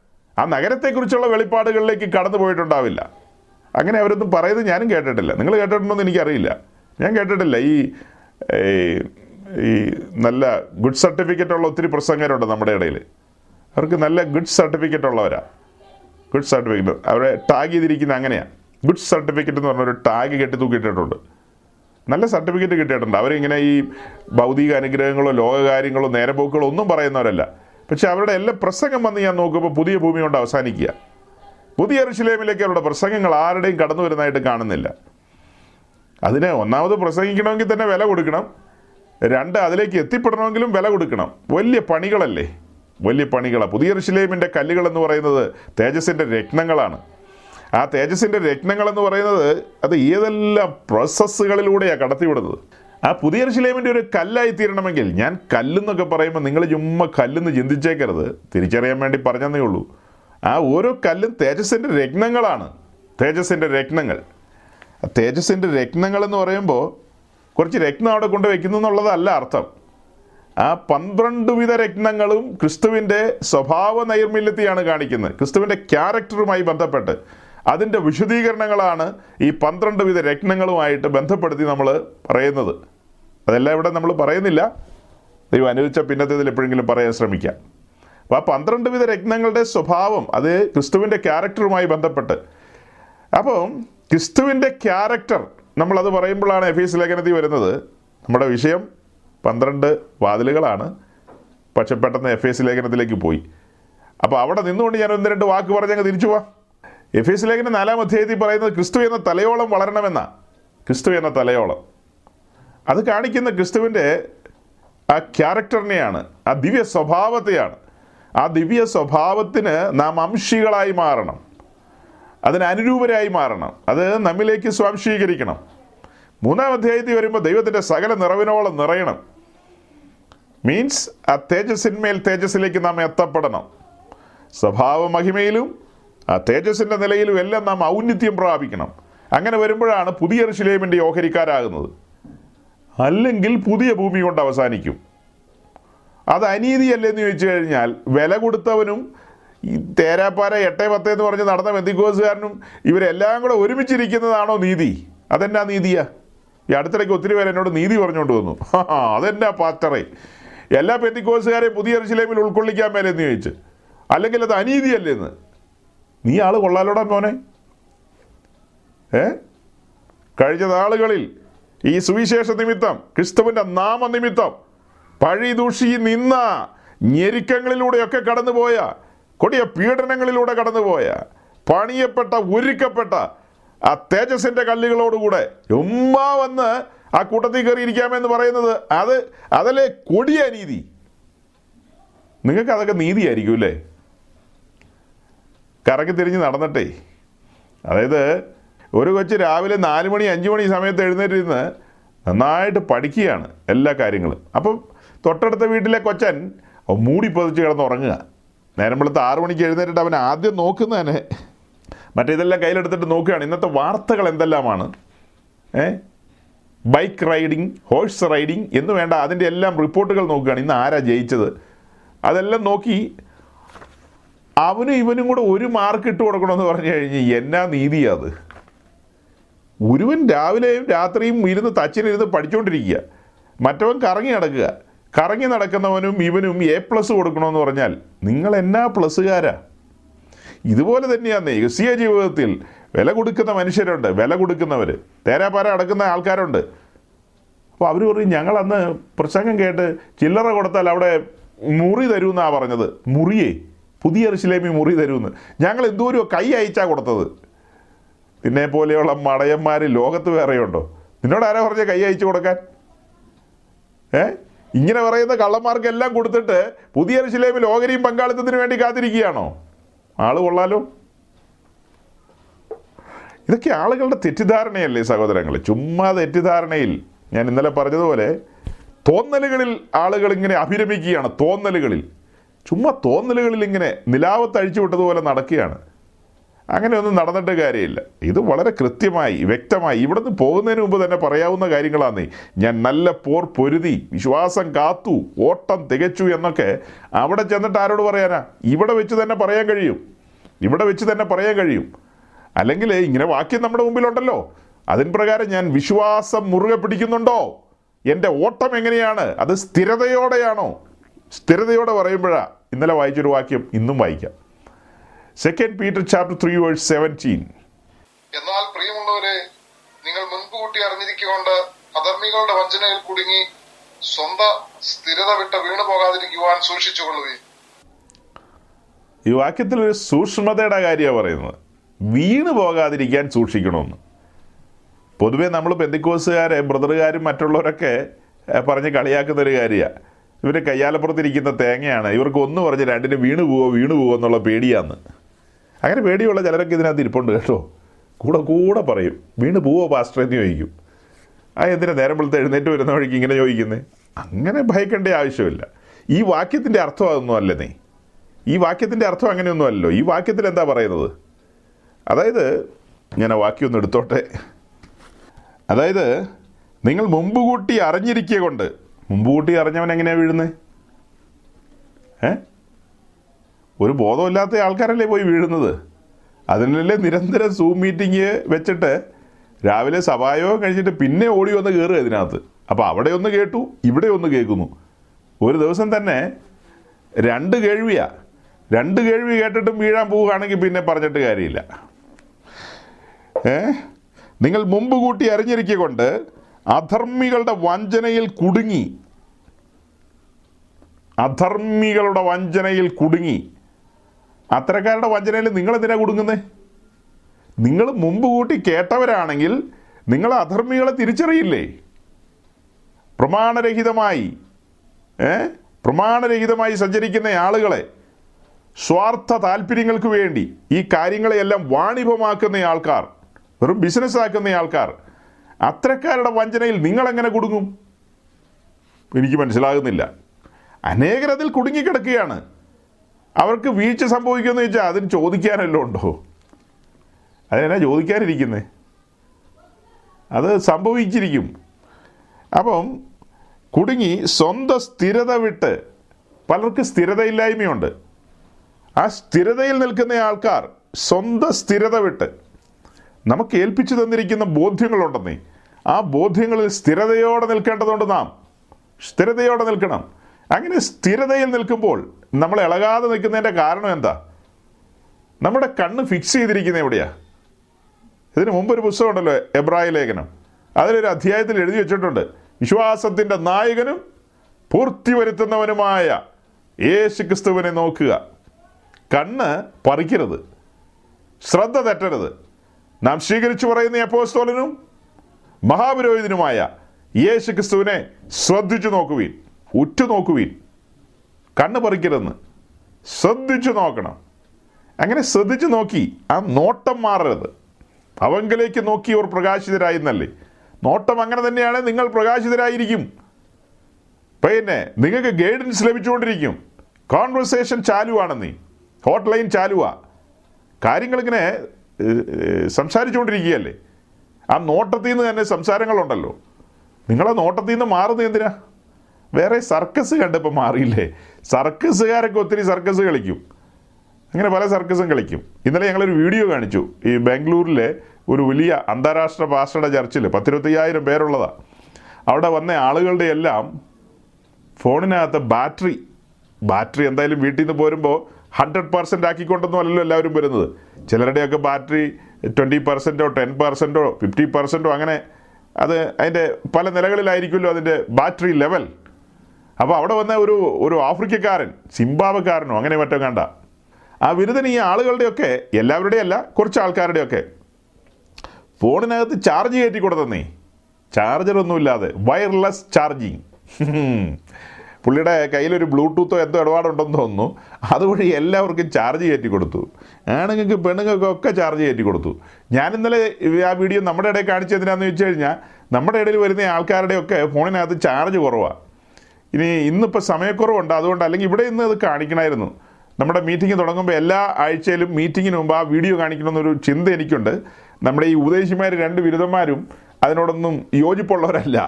ഈ പുള്ളികൾ ഗുണമുള്ളവന്മാരായിരുന്നെങ്കിൽ നമുക്ക് എല്ലാ ആഴ്ചയിലും ആ വീഡിയോ കാണിച്ചുകൊണ്ട് നമുക്ക് മുന്നോട്ട് പോകാമായിരുന്നു. കാരണം നമ്മുടെ ആളുകളുടെ എല്ലാം ഫോണിന്റെ ചാർജ് കൂടിയാണ്. ചാർജ് ഇല്ലാതെ ആരെങ്കിലും ഇവിടെ ഇരിപ്പുണ്ടെങ്കിൽ അയ്യോ അതൊരു ദുരന്തമായി പോകും നമ്മൾ ഈ പറയുന്ന മതിലും വാതിലും ഒക്കെ പാതിയാകുമ്പോഴത്തേക്കും പ്രസംഗം നിന്നു പോകില്ലേ അത് തന്നെയല്ല നമ്മുടെ എവി ഉപദേശിയുടെ അന്താരാഷ്ട്ര സൂപ്രണ്ടാണ് ഈ പറഞ്ഞ കക്ഷി അതിന്റെ തലവൻ എന്ന് പറയുന്ന അന്താരാഷ്ട്ര സൂപ്രണ്ട്. ഇന്റർനാഷണൽ ഏഷ്യ പസഫിക് അല്ലെങ്കിൽ ഏഷ്യ ഓഷ്യാനിക് എന്നൊക്കെ പറഞ്ഞു കളയും. അതിന്റെ സൂപ്രണ്ടന്റാണ്. അപ്പോൾ പുള്ളി ഇപ്പം നോർത്ത് അമേരിക്കയിലുണ്ട് കേട്ടോ. നോർത്ത് അമേരിക്കൻ യാജി കോൺഫറൻസിൽ പുള്ളി അവിടെ പ്രസംഗിക്കുന്നുണ്ട്. എനിക്ക് നിങ്ങളെ കുറച്ച് പേരെ അയച്ചു തന്നു. അവിടെ ഒരു കൊച്ചു ഉദ്ദേശി പ്രസംഗിച്ചത്. ഞാനതെടുത്ത് അയ്യോ ഒരു കൊച്ചു ഉദ്ദേശിയുടെ പ്രസംഗം ഇടാൻ കൊള്ളാവോ? കാരണം എന്തെന്ന് ചോദിച്ചാൽ ഈ കൊച്ചു ഉദ്ദേശി അവിടെ പോയി ഭയങ്കരമായിട്ട് വായി തുറന്നു. തൊള്ള തുറന്നു. ഭയങ്കരമായിട്ട്. ഓ ഭയങ്കര പ്രസംഗമാണെന്നും പറഞ്ഞ് എല്ലാവരും അയക്കുന്നത് ഞാൻ എന്തുകൊണ്ട് എന്ന് ചോദിച്ചാൽ ഇവിടെ ഈ പറഞ്ഞ ഇടപാടുകളൊക്കെ ഈ ഫോൺ ചാർജ് ചെയ്തപ്പോഴൊക്കെ ഈ കൊച്ചു ഉദ്ദേശി ജീവിച്ചിരിപ്പുണ്ട് ബാംഗ്ലൂർ പിന്നെ ഈ മൂക്കിന് കീഴിൽ ഈ അന്താരാഷ്ട്ര സൂപ്രണ്ടിന്റെ മൂക്കിന് കീഴിൽ ജീവിച്ചിരിപ്പുണ്ട്. വേറൊരു ആഫ്രിക്കക്കാരൻ കുപ്പിക്കകത്തൂടെ വെള്ളം കൊണ്ടു നടന്നിട്ട് പറഞ്ഞു ഇത് വീഞ്ഞായിരിക്കുന്നു. വേറൊരു വിദ്വാൻ പറഞ്ഞു മരിച്ച യേശു ക്രിസ്തുവിനെ പിച്ചക്കാർക്ക് കൊടുത്തില്ലെന്ന് പറഞ്ഞു. അത് കൊടുത്ത് ധനവാനായ അരിമത്തിക്കാരനാണ് അന്നേരം ഈ ഉപദേശി ജീവിച്ചിരിപ്പുണ്ട് ഇവിടെ. പിന്നെ ഇവിടുത്തെ ആൾക്കാർ പറയുന്നു പനി ജലദോഷം മൂക്കൊലിപ്പ് ഇത്യാദി കാര്യങ്ങളെല്ലാം വന്ന അതൊരു ശാപത്തിന്റെ ലക്ഷണമാണെന്ന്. അതെല്ലാം പറയുമ്പോൾ ഈ കൊച്ചു ഉദ്ദേശി ഇവിടെ ജീവിച്ചിരിപ്പുണ്ട്. ഇതിനെതിരെ ഒന്നും പുള്ളി പ്രതികരിച്ച് ഞാൻ കണ്ടിട്ടില്ല.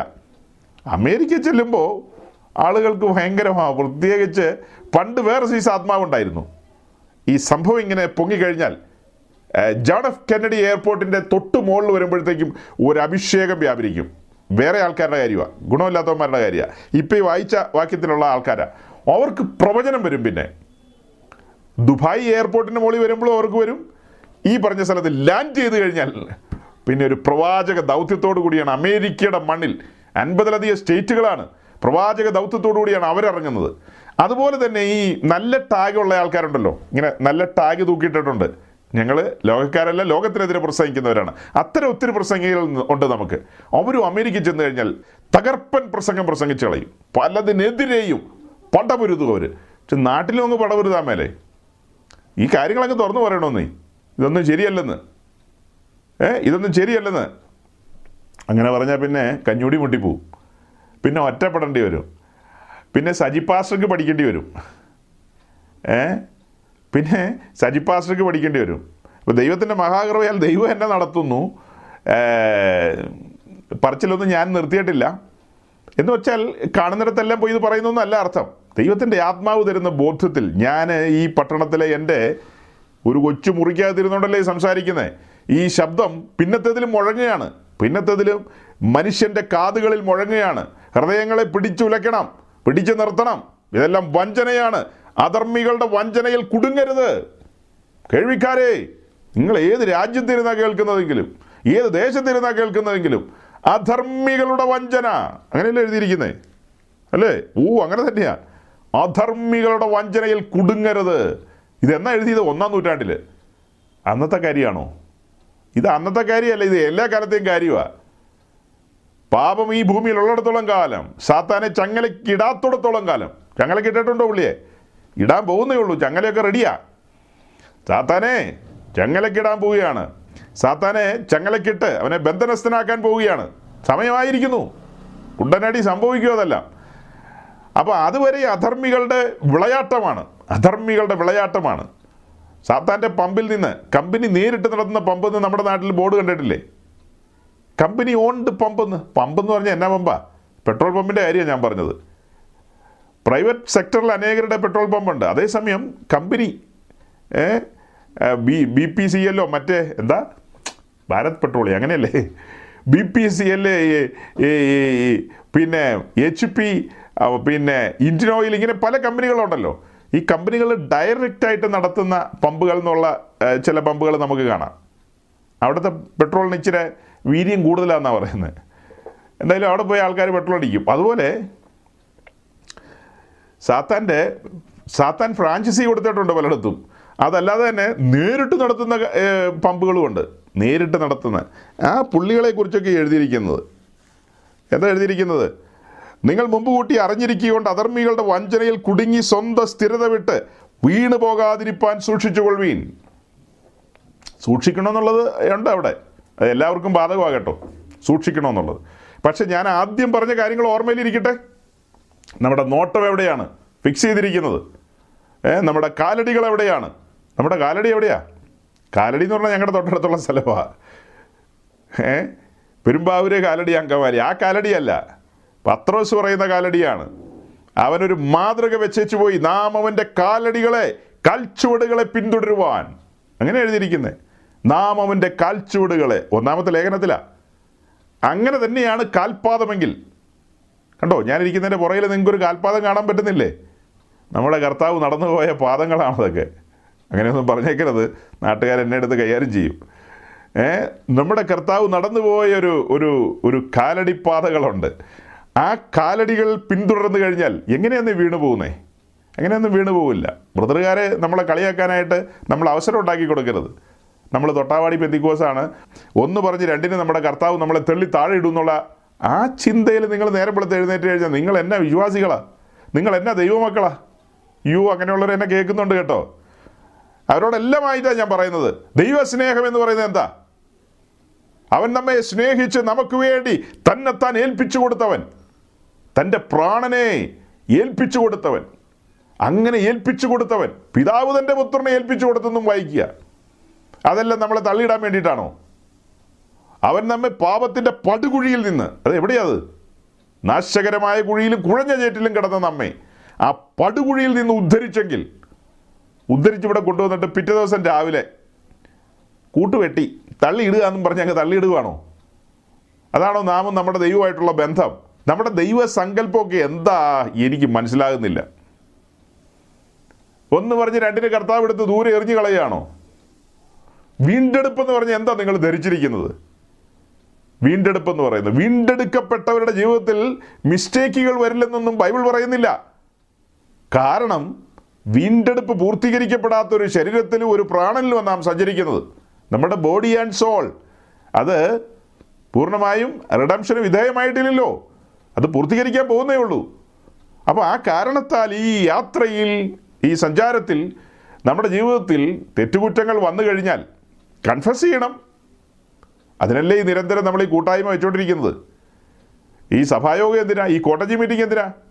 ഇതിലൂടെയൊക്കെ ദൈവദാസന്മാരിലൂടെ ദൈവം തന്റെ വചനം അറിയിക്കുമ്പോൾ കൺഫസ് ചെയ്യേണ്ട മേഖലകളിലെല്ലാം കൺഫസ് ചെയ്യണമെന്നേ ക്രമീകരിക്കേണ്ട മേഖലകളൊക്കെ ക്രമീകരിക്കണം. അതിനല്ലേ ഇന്ന് വചനം വെച്ചിരിക്കുന്നത് അതിനല്ലേ ഇവിടെ തിരുമേശ വെച്ചിരിക്കുന്നത് ഹോളി കമ്മ്യൂണിയൻ അതൊക്കെ എന്തിനു വെച്ചിരിക്കുന്ന? ക്രമീകരിക്കാൻ വേണ്ടിയിട്ടല്ലേ? നമ്മൾ കാര്യങ്ങളെ ക്രമീകരിക്കണം. അല്ലാതെ നമ്മളാരും മാലാഖിയായിട്ടില്ല കേട്ടോ. നമ്മളാരും മാലാഖിയൊന്നുമല്ല. നമ്മൾ സാധാരണ മനുഷ്യരാണ്. ഹ്യൂമൻ ബീയിങ് ആണ്. മനുഷ്യർ തന്നെയാണ്. ആ മനുഷ്യർ പിന്നെ ഒരു കാര്യമുണ്ട്. ചുമ്മാ മനുഷ്യരാന്നൊക്കെ പറഞ്ഞ് ഞാൻ എക്സ്ക്യൂസ് തരികയെന്ന് വിചാരിക്കരുത്. ആ മനുഷ്യരെയാണ് ഈ ഡിവൈൻ ക്യാരക്ടറിലേക്ക് നടത്തേണ്ടത്. ഈ പറയപ്പെട്ട മനുഷ്യർ എങ്ങോട്ട് വരണം? ആ ഡിവൈൻ ക്യാരക്ടറിലേക്ക് വരണം. കേവല മനുഷ്യരെ പോലെ മുന്നോട്ട് പോവുകയല്ല വേണ്ടത്. മുൻപോട്ട് പോകുന്തോറും പോകുന്തോറും ആ സ്വഭാവത്തിന് അനുരൂപരാകണം. ഏ? ആ ദിവ്യ സ്വഭാവത്തിന് നമ്മൾ എന്ത് ചെയ്യണം? അനുരൂപരാകണം. സഹോദരങ്ങളെ ഇത് ആമുഖമാണ് ആമുഖം ഭയങ്കരമായിട്ട് നീണ്ടുപോയി. ഇത്രയും വലിയൊരു ആമുഖം. ഇത് പൊതുവിലുള്ള പല കാര്യങ്ങളും ഇങ്ങനെ പറഞ്ഞു വന്നപ്പോൾ അങ്ങ് പറഞ്ഞു വന്നതാ. അപ്പുസല പ്രവൃത്തി പതിനഞ്ചാം അധ്യായത്തിൽ നിന്ന് ഒരൊറ്റ ചാട്ടമാ പുതിയ ഭൂമിയിലേക്ക്.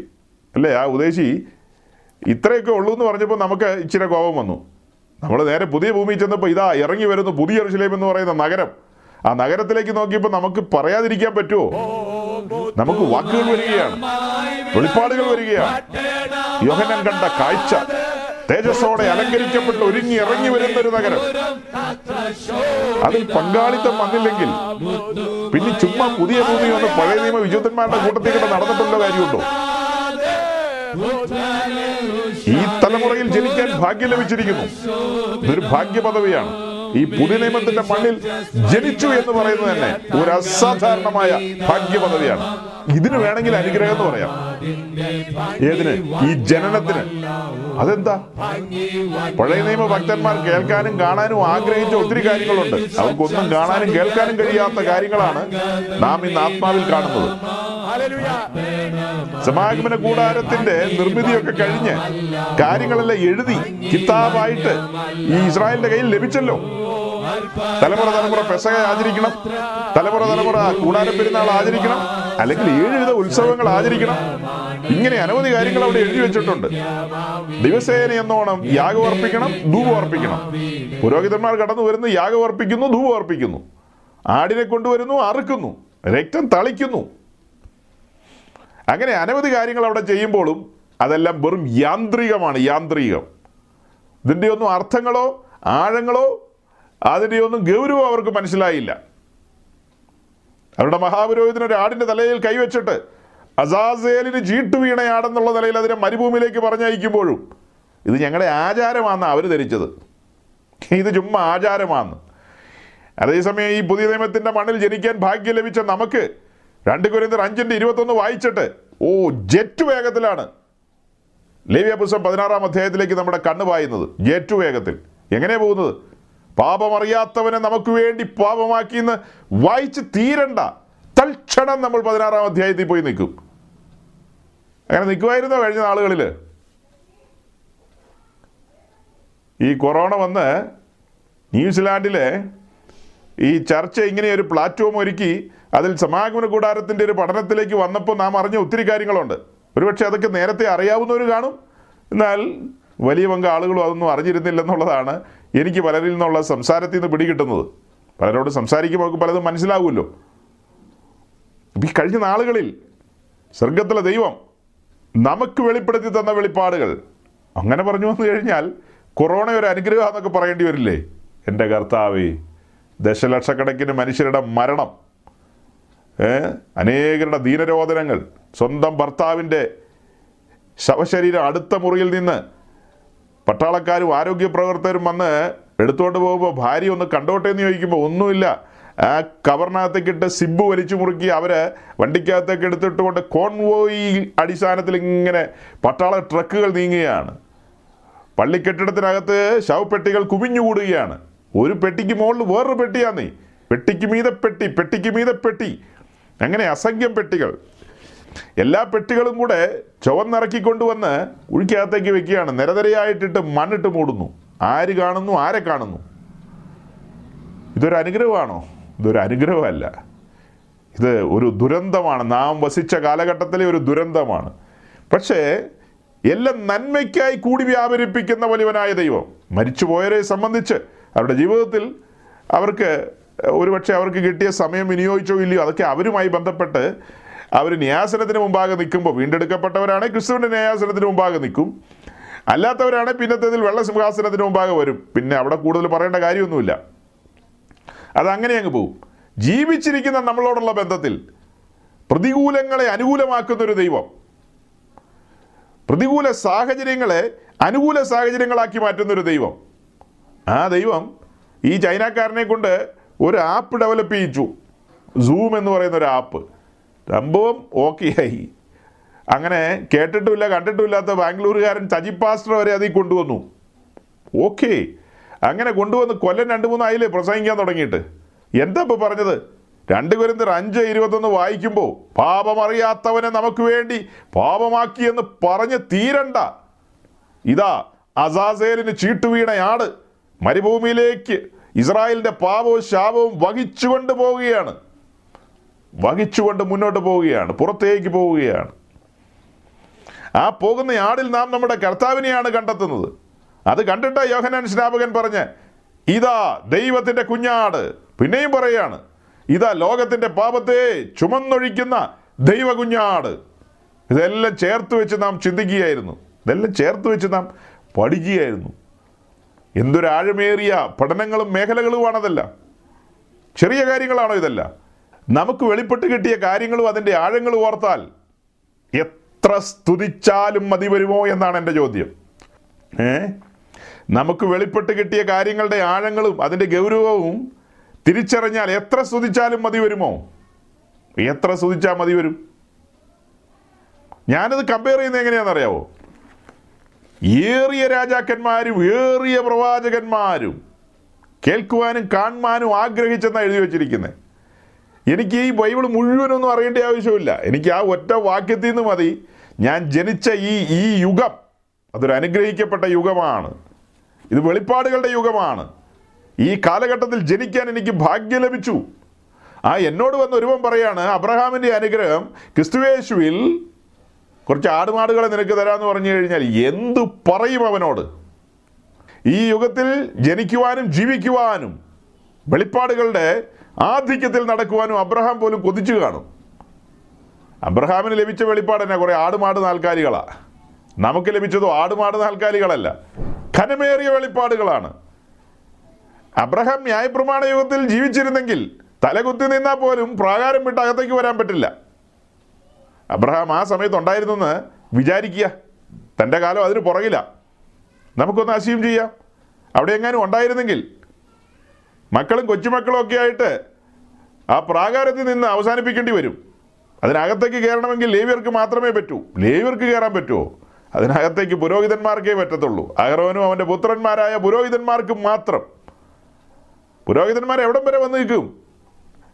അവർ വിശുദ്ധ സ്ഥലം വരെ വന്ന് നിൽക്കും. ഇന്ന് നമ്മോടുള്ള ബന്ധത്തിൽ നാം കൃപാസനത്തെങ്കിലേക്ക് അടുത്തു വരികയല്ലേ? താരതമ്യം ചെയ്ത് പഠിക്കണമെന്നേ അതിനല്ലേ അറുപത്താറ് പുസ്തകം തന്നിരിക്കുന്നത് അല്ലെ നിങ്ങൾക്ക് ഇരുപത്തേഴ് പുസ്തകം കൊണ്ട് അവസാനിപ്പിക്കാമായിരുന്നല്ലോ. വിലയും കുറവായിരിക്കും. ഈ അറുപത്താറ് പുസ്തകത്തിന് കൊടുക്കേണ്ട വില അതായത് ഇരുപത്തേഴ് പുസ്തകത്തിന് കൊടുക്കണ്ടല്ലോ. പൈസ ലാഭിക്കായിരുന്നു. പക്ഷെ എന്തുകൊണ്ട് അറുപത്താറ് തന്നു? പഠനമുണ്ടെന്നേ താരതമ്യ പഠനങ്ങളുണ്ട്. നിഴലും പൊരുളുമുണ്ട്. അനവധി കാര്യങ്ങളില്ലേ? പൂർവന്മാർക്ക് സിദ്ധിക്കാത്ത അവർക്ക് ലഭിക്കാത്തതായ ഭാഗ്യപദവികളിലൂടെ നാം സഞ്ചരിക്കുകയാണ്. ഭാഗ്യപദവികളിലൂടെ. അനുഗ്രഹം എന്ന വാക്കിന്റെ ഡെഫിനിഷൻ നമുക്കറിയാമല്ലോ. നന്മ എന്താണെന്നൊക്കെ ചോദിച്ചാൽ നമുക്കറിയാം അതിന്റെ ഡെഫിനിഷൻ അതിന്റെ അർത്ഥം നമുക്കറിയാം. കേവലം ബന്ധിക്കോസുകാർക്ക് അത് അറിയില്ല. കാരണം അത് അവരുടെ കുറ്റമാണോ എന്ന് ചോദിച്ചാൽ ഒരു പരിധി വരെ അല്ലെന്ന് വേണേൽ പറയാം. നടത്തിപ്പുകാരുടെ കുറ്റമായിട്ട് പറയാം. നടത്തിപ്പുകാർ സത്യം അവരെ ധരിപ്പിക്കുകയായിരുന്നെങ്കിൽ ദൈവജനത്തിന്റെ സത്യങ്ങൾ അവരെ ധരിപ്പിക്കുകയായിരുന്നെങ്കിൽ ഒരുപക്ഷെ ഈ ജനങ്ങൾ വലിയ എങ്കിലും മാറ്റം വന്നേനെന്നാണ് എന്റെ ചിന്ത. അറിയാത്തതും കേൾക്കാത്തതും ഒരു വിഷയം തന്നെയാണ് തെറ്റായ പാതയിലൂടെ അധർമ്മികളുടെ വഞ്ചനയിൽ കുടുങ്ങിപ്പോകുന്നതിന്റെ കാരണം എന്നാ? ലോക്കൽ ചർച്ചിലെ ഉപദേശിമാർക്ക് ഉത്തരവാദിത്വം ഉണ്ടെന്നേ. പ്രാദേശിക സഭയിലെ ശുശ്രൂഷകന്മാരുടെ ഉത്തരവാദിത്വം ഭാരിച്ചതല്ലേ? ഈ പറയപ്പെട്ട അധർമ്മികളുടെ വഞ്ചനയിൽ ഇവർ കുടുങ്ങിപ്പോകാൻ അനുവദിക്കരുത്. ഈ ജനം അത്തരം അധർമ്മികളുടെ വഞ്ചനയിൽ എന്ത് ചെയ്യരുത്? കുടുങ്ങിപ്പോകരുത്. ദിശാബോധമുള്ളവരായി അവർ മുൻപോട്ട് സഞ്ചരിക്കണമെങ്കിൽ പ്രാദേശിക സഭയുടെ നടത്തിപ്പുകാരൻ അഥവാ കാവൽക്കാരൻ എന്ന് പറയാം. അല്ലേ? ആടുകളെ കാവൽ ചെയ്യുന്ന കാവൽക്കാരല്ലേ അവർ? ആ കാവൽക്കാരുടെ ഉത്തരവാദിത്വം അവർ നിറവേറ്റുകയാണെങ്കിൽ അന്യതാ ഉള്ള ഉപദേശങ്ങൾ ഇതിനകത്തേക്ക് വരുമോ? ജനഹൃദയങ്ങൾ മലീമസമാകുമോ ഒരിക്കലുമില്ല അപ്പോൾ ജനഹൃദയങ്ങൾ മലീമസമാകാതെ അവരുടെ ഹൃദയങ്ങൾ ക്രിസ്തുവിനോടുള്ള സ്നേഹത്തിലും പറ്റുമാനത്തിലും വർദ്ധിച്ചു വരണമെങ്കിൽ ലോക്കൽ ചർച്ചിന്റെ പാസ്റ്റർക്ക് വലിയ ഉത്തരവാദിത്വമാണ്. ജനത്തിന്റെ ഇഷ്ടത്തിനനുസരിച്ച് അവർ ശുശ്രൂഷിക്കേണ്ടത്. വന്ന് നിൽക്കുന്ന ആളുകളുടെ താല്പര്യത്തിനനുസരിച്ചല്ലെന്നേ ശുശ്രൂഷിക്കേണ്ടത്. ദൈവത്തിന്റെ ആത്മാവ് നയിക്കുന്നത് പോലെ ശുശ്രൂഷിക്കണം. വന്ന് നിൽക്കുന്ന ആളുകൾക്ക് പല ആവശ്യങ്ങളുണ്ട്. അവർക്ക് പല താല്പര്യങ്ങളുണ്ടായിരിക്കാം. അതെല്ലാം അഡ്രസ്സ് ചെയ്യാൻ നമ്മളെ കൊണ്ട് കഴിയില്ല. ജനം ആത്മാവിൽ വളരണം വചനത്തിൽ നിലനിൽക്കണം. കണ്ടില്ലേ? എന്താ വായിച്ചത്? സ്വന്തം സ്ഥിരത വിട്ട്. സ്വന്തം സ്ഥിരത വിട്ട് വീണു പോകാതിരിപ്പാൻ സാധ്യതകളുണ്ട് അവിടെ. വീഴാനുള്ള സാധ്യതകളുണ്ട്. അപ്പോൾ അവരെ ഉറപ്പിച്ച് നിർത്തേണ്ട ഉത്തരവാദിത്തമാണ് ശുശ്രൂഷകർക്കുള്ളത്. സ്ഥിരമായി അവർ നിൽക്കണം. അവരുടെ സ്ഥിരതയിൽ നിന്ന് ഇതേ കാര്യം തന്നെ യാക്കോബും പറയുന്നുണ്ട് കേട്ടോ. വാക്കി എനിക്ക് ഓർമ്മയില്ല. തപ്പി തേടാൻ പോയി കഴിഞ്ഞാൽ സമയം പോകുന്നു തോന്നുന്നു. അഞ്ചാം അധ്യായം. ജെയിംസ് ചാപ്റ്റർ ഫൈവ് അഞ്ചിന്റെ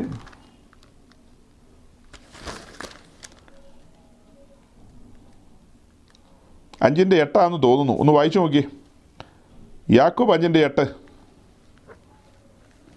നിങ്ങളും നിങ്ങളുടെ ഹൃദയം നിങ്ങളുടെ ഹൃദയം എന്ത് ചെയ്യണം?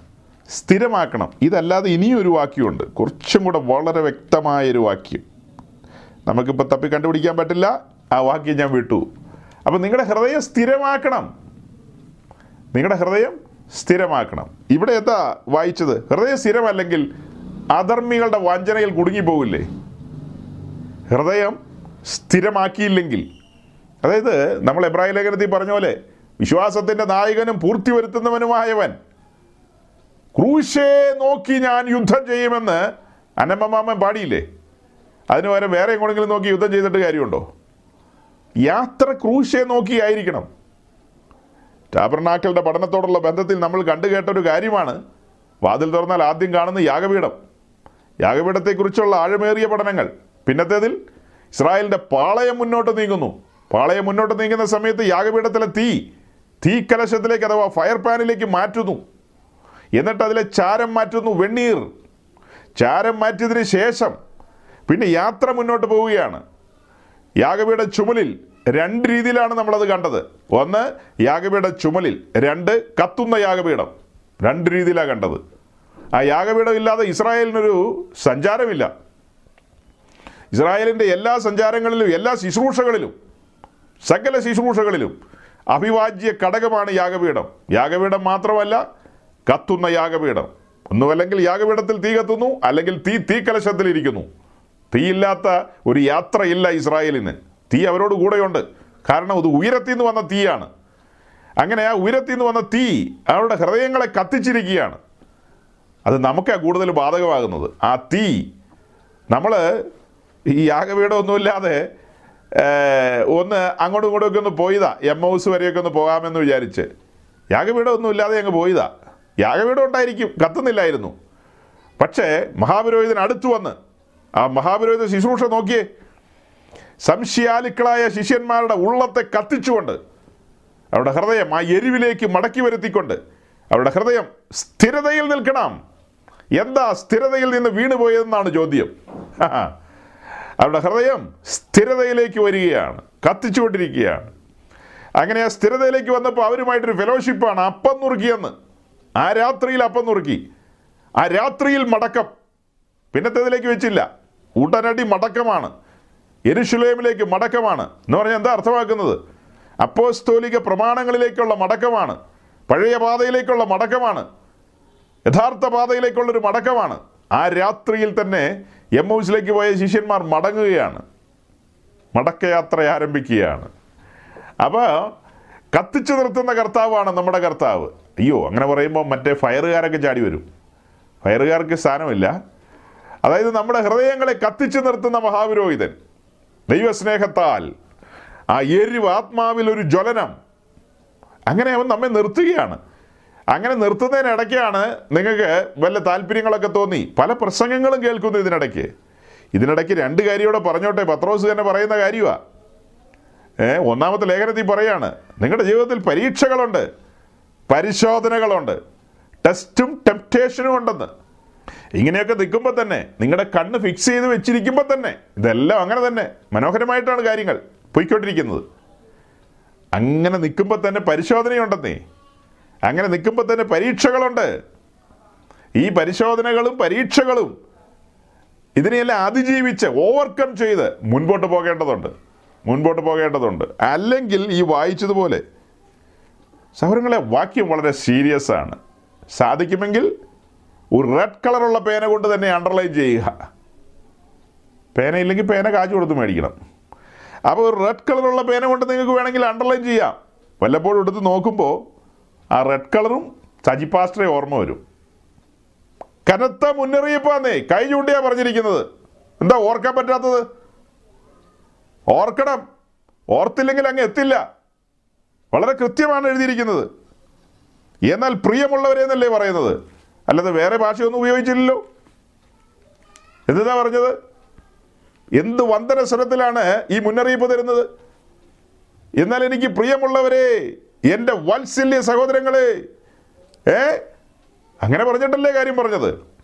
അല്ലാതെ എടാ പോടാന്ന് വിളിച്ചിട്ടാണോ പറഞ്ഞത്? അങ്ങനെയൊന്നുമല്ല പറയുന്നത്. കർത്താവിന്റെ അഭിഷിക്തൻ കർത്താവിന്റെ അപസ്വലം പറയാണ് ആസിയിലും പൊന്തോസിലും ഗലാത്തിയിലും കപ്പതോക്കിയിലും ചിതറിപ്പാർക്കുന്ന പരദേശികളായവരെ എന്റെ പ്രിയരെ എന്റെ അസ്ഥിയിൽ നിന്ന് അസ്ഥിയും എന്റെ മാംസത്തിൽ നിന്ന് മാംസവുമായുള്ളവരെ നിങ്ങൾ അധർമ്മികളുടെ വഞ്ചനയിൽ കുടുങ്ങിപ്പോകരുത്. ചുറ്റും അങ്ങനെയുള്ള കാര്യങ്ങളാണ് നീ നടക്കുന്നത്. പലതരം ഉപദേശങ്ങളഹോ പാലിൽ മുളച്ചു പരക്കുന്നു. വാനവനെങ്കിലും ആദൂതൻ താനേൽക്കും സഭയിൻ. ചാപെന്നോ പാട്ടൊക്കെ ശരിയായോ എന്തോ? ഇവിടെ പാട്ട് പാടിക്കൊണ്ടിരുന്ന ആൾക്കാരൊക്കെ ഉണ്ട്. അവർ കേൾക്കുമ്പോൾ ചിരിക്കും ചിലപ്പോൾ എന്നാ പാട്ടാ പാടിയെന്ന് ചോദിച്ചു. ഞാനെല്ലാം മറന്നുപോയി. ഞാൻ ഇനി അതൊന്നും ഓർത്തിരിക്കേണ്ട കാര്യമുണ്ടോ? എനിക്ക് എങ്ങും പോയി ഒരു മത്സരത്തിൽ പങ്കെടുക്കേണ്ട കാര്യമൊന്നുമില്ല ഈ പാട്ടൊക്കെ പാടി. പണ്ടങ്ങാണ്ട് പാടിയതാ. കൊല്ലം പത്തിരുപത് കഴിഞ്ഞു. ഇരുപത് ഇരുപത്തഞ്ചോ കൊല്ലം എങ്ങാണ്ട് കഴിഞ്ഞു. ഇന്നും ഓർത്തിരിക്കുന്നതിന് അത് തന്നെ വലിയൊരു കാര്യമല്ലേ? ഇത്രയും കൊല്ലം കഴിഞ്ഞിട്ട് ഞാൻ അത്രയും പാടിയല്ലോ. നിങ്ങൾക്ക് ആരെങ്കിലും ഇത്രയും ഒരു ലൈൻ പാടാൻ അറിയാവോ? എനിക്ക് അത്രയെങ്കിലും അറിയാം. പാട്ടവിടെ കിടക്കട്ടെ. ഇപ്പം ഈ ഈ വന്ദനശ്വരം നോക്കുക. ഇതൊക്കെ സ്നേഹത്തിലാണ് പറയുന്നത്. സ്നേഹത്തിൽ തന്നെയാണ് സ്നേഹമില്ലെങ്കിൽ ഇങ്ങനെയൊന്നും അല്ല പ്രസംഗം. പ്രസംഗം നിങ്ങളെ കോരിത്തിരിപ്പിക്കും. നിങ്ങൾ കോരിത്തിരിച്ച് രോമാഞ്ച പുളകിതരായിട്ടാണ് വീട്ടിൽ പോകുള്ളൂ അയ്യോ ദൈവസ്നേഹം ഉള്ളിലില്ലാത്തൊരു ഉദ്ദേശി പ്രസംഗിക്കുകയാണെങ്കിൽ ഉറപ്പാണ്. നിങ്ങൾ ഹർഷ പുളകിതരായിരിക്കും. നിങ്ങൾ ഈ മീറ്റിംഗ് കഴിയുമ്പോൾ തന്നെ ചോദിക്കും സജി പാസ്റ്റർ പ്ലീസ് പ്ലീസ് ഇത് ഷട്ട് ഡൗൺ ചെയ്യാൻ പാടില്ല. സജി പാസിന്റെ അക്കൗണ്ട് നമ്പർ തന്നിട്ടല്ലാതെ ഞങ്ങൾ ഇന്ന് പോകില്ലെന്ന് പറയും. നിങ്ങൾ പറഞ്ഞിരിക്കും. ഏ? അത് പറയിപ്പിക്കാനുള്ള നമ്പറൊക്കെ എന്റെ കയ്യിലുണ്ടെന്നേ. നിങ്ങൾ ഈ വിചാരിച്ച് കോട്ടയത്തുള്ള വിദ്വാന്മാരുടെ കയ്യിലാണ് അവനേക്കാളൊക്കെ വിറ്റ കാജ് കയ്യിലുള്ള പാർട്ടിയാണ് ഞാൻ. നിങ്ങളെ കൊണ്ട് ചോദിപ്പിക്കാനുള്ള പരിപാടി നമ്പറുകളും വേലകളും വേലത്തരങ്ങളും ഒക്കെ വേണമെങ്കിൽ ഒപ്പിക്കാം. പഴയ ഒരു കച്ചവടക്കാരനല്ലേ. ഇത് സ്ഥലം വേറെയാ കേട്ടോ. ഇത് അതിന് പറ്റിയ സ്ഥലമല്ലത്. ഇത് അതിന് പറ്റിയ സ്ഥലമല്ല. കെട്ടി തൂക്കിയിട്ടിട്ട് ന്യായം വിധിക്കുന്ന ഒരു ദിവസമുണ്ട്. അന്ന് അഭ്യാസങ്ങളും വേലകളും വേലത്തരങ്ങളും ഒക്കെ അവിടെ മറ നീക്കി പുറത്തു വരും. എല്ലാം മറ നീക്കി പുറത്തു വരും. പിടിച്ചു നിൽക്കാൻ പറ്റാതെ പോവും. പിടിച്ചു നിൽക്കാൻ പറ്റാതെ പോവും. അതുകൊണ്ട് ഞാൻ ആ മുന്നറിയിപ്പുകളുടെ ഭാഗങ്ങളൊക്കെ വിട്ടിട്ട് ഈ വൈകിയ സമയത്ത് നെഹമ്യാവിന്റെ പുസ്തകത്തിലേക്ക് മടങ്ങി വരികയാണ്. നമ്മുടെ പഠന വിഷയത്തിലേക്ക് തന്നെ മടങ്ങി വരികയാണ് നെഹമ്യാവിന്റെ പുസ്തകം. അതിൽ നമ്മൾ മൂന്നാമത്തെ വാതിലിലാണ് വന്നു നിന്നത്. പഴയ വാതിൽ. പഴയ വാതിൽ വന്നപ്പോഴാണ് ഇത്രയും വിസ്തരിച്ച് വിശദീകരണത്തിലേക്ക് പോകേണ്ടി വന്നത്. എത്രയോ പറഞ്ഞു കഴിഞ്ഞതാ. അതിൽ നിന്ന് പുതിയ പുതിയ ആശയങ്ങളും പുതിയ പുതിയ ചിന്തകളും വരുമ്പോൾ നമ്മൾ അതിന്റെ കൂടെ അങ്ങ് സഞ്ചരിക്കുകയാണ്. അപ്പോൾ ഈ ആഴ്ച ഞാൻ താഴ്വരവാതിലിനെ കുറിച്ച് പറഞ്ഞേക്കാം എന്നൊരു ശബ്ദം എങ്ങും ചെയ്തിട്ടില്ല. ഏ? ദൈവത്തിന്റെ ആത്മാവ് തരുന്നത് പോലെയുള്ള ആ നിലയിൽ നമ്മൾ മുന്നോട്ട് പോകും. താഴ്വരവാതിലിനെ കുറിച്ച് പറയണം എന്നുള്ള വാഞ്ചയിൽ തന്നെയാണ് ഞാൻ കുറിപ്പും പരിപാടിയൊക്കെ ആയിട്ട് വന്നിരിക്കുന്നത്. അങ്ങനെ അത് പറയാൻ തുടങ്ങുന്നതിന് മുമ്പാണ് ഈ രത്നച്ചുരുക്കമൊക്കെ ഒന്ന് പറഞ്ഞു പോകണമല്ലോ. ഒന്ന് രണ്ടാഴ്ചയായില്ലേ ഇപ്പോൾ ഒരു ഗ്യാപ്പൊക്കെ വന്നല്ലോ. പുതുതായിട്ട് ആരെങ്കിലും കേൾക്കുന്നുണ്ടോ എന്ന് അറിയില്ല. അങ്ങനെ വരുമ്പോൾ ഈ കഴിഞ്ഞ ആഴ്ചകളിലൊക്കെ പറഞ്ഞ കാര്യങ്ങളെക്കുറിച്ചുള്ളൊരു ചെറിയ വിശദീകരണം. ചെറിയ വിശദീകരണം ഇച്ചിരി വലുതായി പോയി എന്ന് മാത്രം.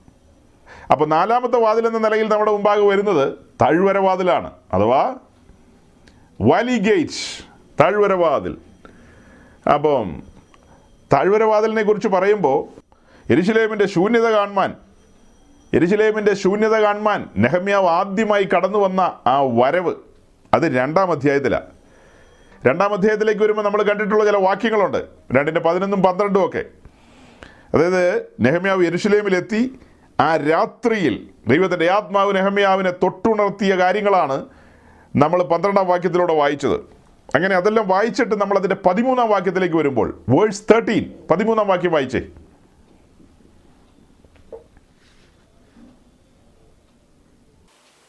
ഞാൻ രാത്രിയിൽ താഴരുവാതിൽ വഴിയായി പെരുമ്പാമ്പുറമെങ്കിലും കുപ്പവാതിക്കലും ചെന്ന് എരുസലേമിന്റെ മതിലിടിഞ്ഞു കിടക്കുന്നതും വാതിലുകൾ തീവച്ച് ചുട്ടിരിക്കുന്നതും കണ്ടു. അപ്പോൾ പതിമൂന്നാം വാക്യത്തിലേക്ക് വരുമ്പോൾ കാണുന്ന കാഴ്ചയാണ്. ആ രാത്രിയിൽ തന്നെ നെഹമ്യാവ് ഈ കാര്യങ്ങളുടെ നിജസ്ഥിതി എത്രത്തോളം എന്ന് അറിയാൻ വേണ്ടി ഇറങ്ങി പുറപ്പെടുകയാണ്. അതിന് ഇറങ്ങി പുറപ്പെടുന്നത് ഏത് വാതിലിലൂടെയാണ്. താഴ്വരവാതിലിലൂടെയാണ് താഴ്വരവാതിൽ താഴ്വരവാതിൽ താഴ്വര വാതിൽ എന്ന് പറയുമ്പോൾ താഴ്വര കാണിക്കുന്നത് പ്രകാശം കുറഞ്ഞൊരു മേഖലയാണ്. താഴ്വരവാതിൽ അല്ലേ? താഴ്വരവാതിലല്ല താഴ്വരകൾ വിളിച്ചു പറയുന്നത് പ്രകാശം കുറഞ്ഞ മേഖലകളാണ് ചില തകർക്കപ്പെടലിന്റെയും ചില ദുരന്തങ്ങളൊക്കെ സംഭവിച്ചിട്ടുള്ള മേഖലകളൊക്കെ അതിലൂടെ വരാം. അപ്പോൾ ഈ ഈ കാര്യങ്ങളെക്കുറിച്ചുള്ള ഒരു ചെറിയ വിശകലനത്തിലേക്കാണ് നമ്മൾ കടന്നു പോകുന്നത്. അധികമില്ല. എന്നാൽ മറ്റ് വാതിലുകളിൽ നിന്ന് വ്യത്യസ്തമായി ഈ താഴ്വര വാതിലിനെ കുറിച്ച് പഠിക്കുമ്പോൾ ഇത് നാലാമത്തെ വാതിലാണെന്ന് പറഞ്ഞല്ലോ. അതിന്റെ ഓർഡർ നോക്കി. ഒന്നാമത്തത് വീണ്ടെടുപ്പ്. രണ്ട് കർത്തൃവേല. മൂന്ന് ആ വേല ചെയ്യുന്നവർ അപ്പോസ്തോലിക പാതയിലൂടെ സഞ്ചരിക്കണം. അങ്ങനെ സഞ്ചരിക്കുന്നവരുടെ ജീവിതത്തിൽ ചില താഴ്വരകളൊക്കെ ദൈവം അനുവദിക്കും. ചില താഴ്വരകൾ. ചിലപ്പോൾ ചില പ്രകാശരഹിതമായ അനുഭവങ്ങൾ. അങ്ങനെയൊക്കെയുള്ള കാര്യങ്ങൾ വരും. അതിന് വിശദീകരണത്തിലേക്ക് അല്പം വരേണ്ടതുണ്ട്.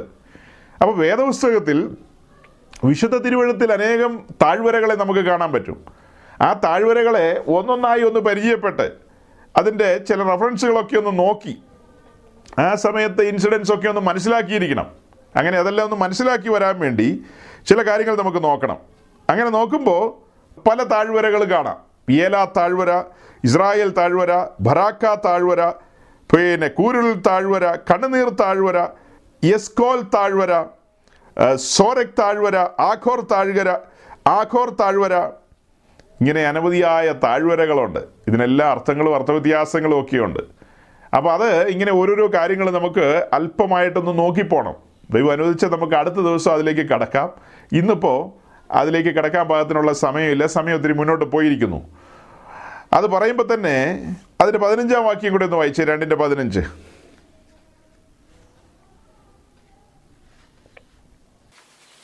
രാത്രിയിൽ തന്നെ ഞാൻ തോട്ടിന്റെ അരികത്തോടുകൂടി ചെന്ന് മതിൽ നോക്കി കണ്ടു താഴൊരുവാതിൽ വഴിയായി മടങ്ങിപ്പോന്നു.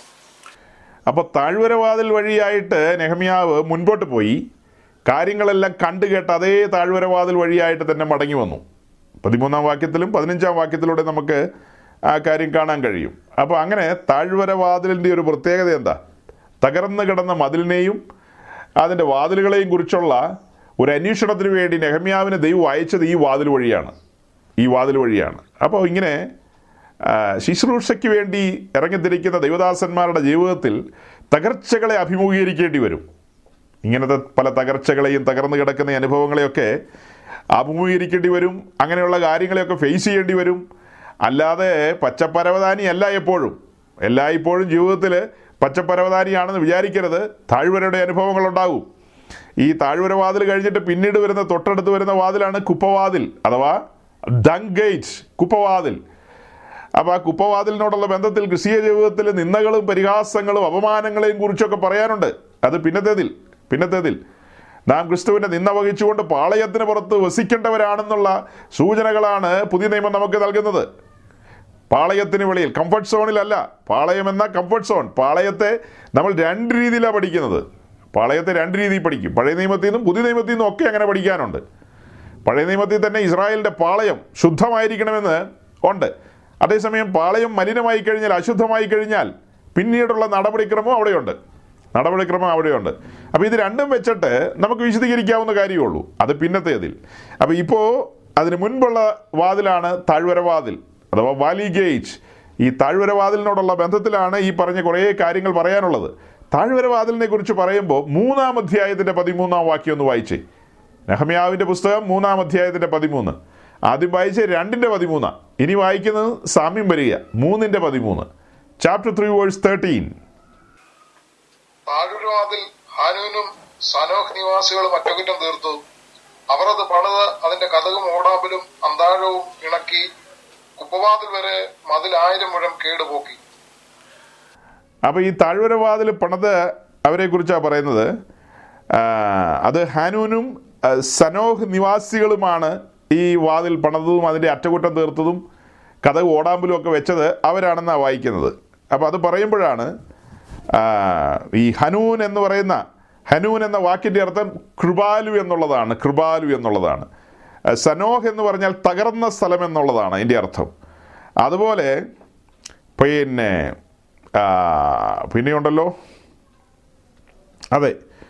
ഹനൂൻ എന്ന് പറഞ്ഞാൽ കൃപാലു എന്നും സനോഹ് എന്ന് പറഞ്ഞാൽ തകർന്ന സ്ഥലം എന്നുള്ളതാണ്. ദൈവജനത്തെ ദൈവം ചില തകർക്കപ്പെടലുകളിലൂടെ നടത്തും. ആ തകർക്കപ്പെടലുകളുടെ അനുഭവങ്ങളിലൂടെ നടത്തി കഴിയുമ്പോഴാണ് ഒരു സ്വരം കേൾക്കുന്നത്.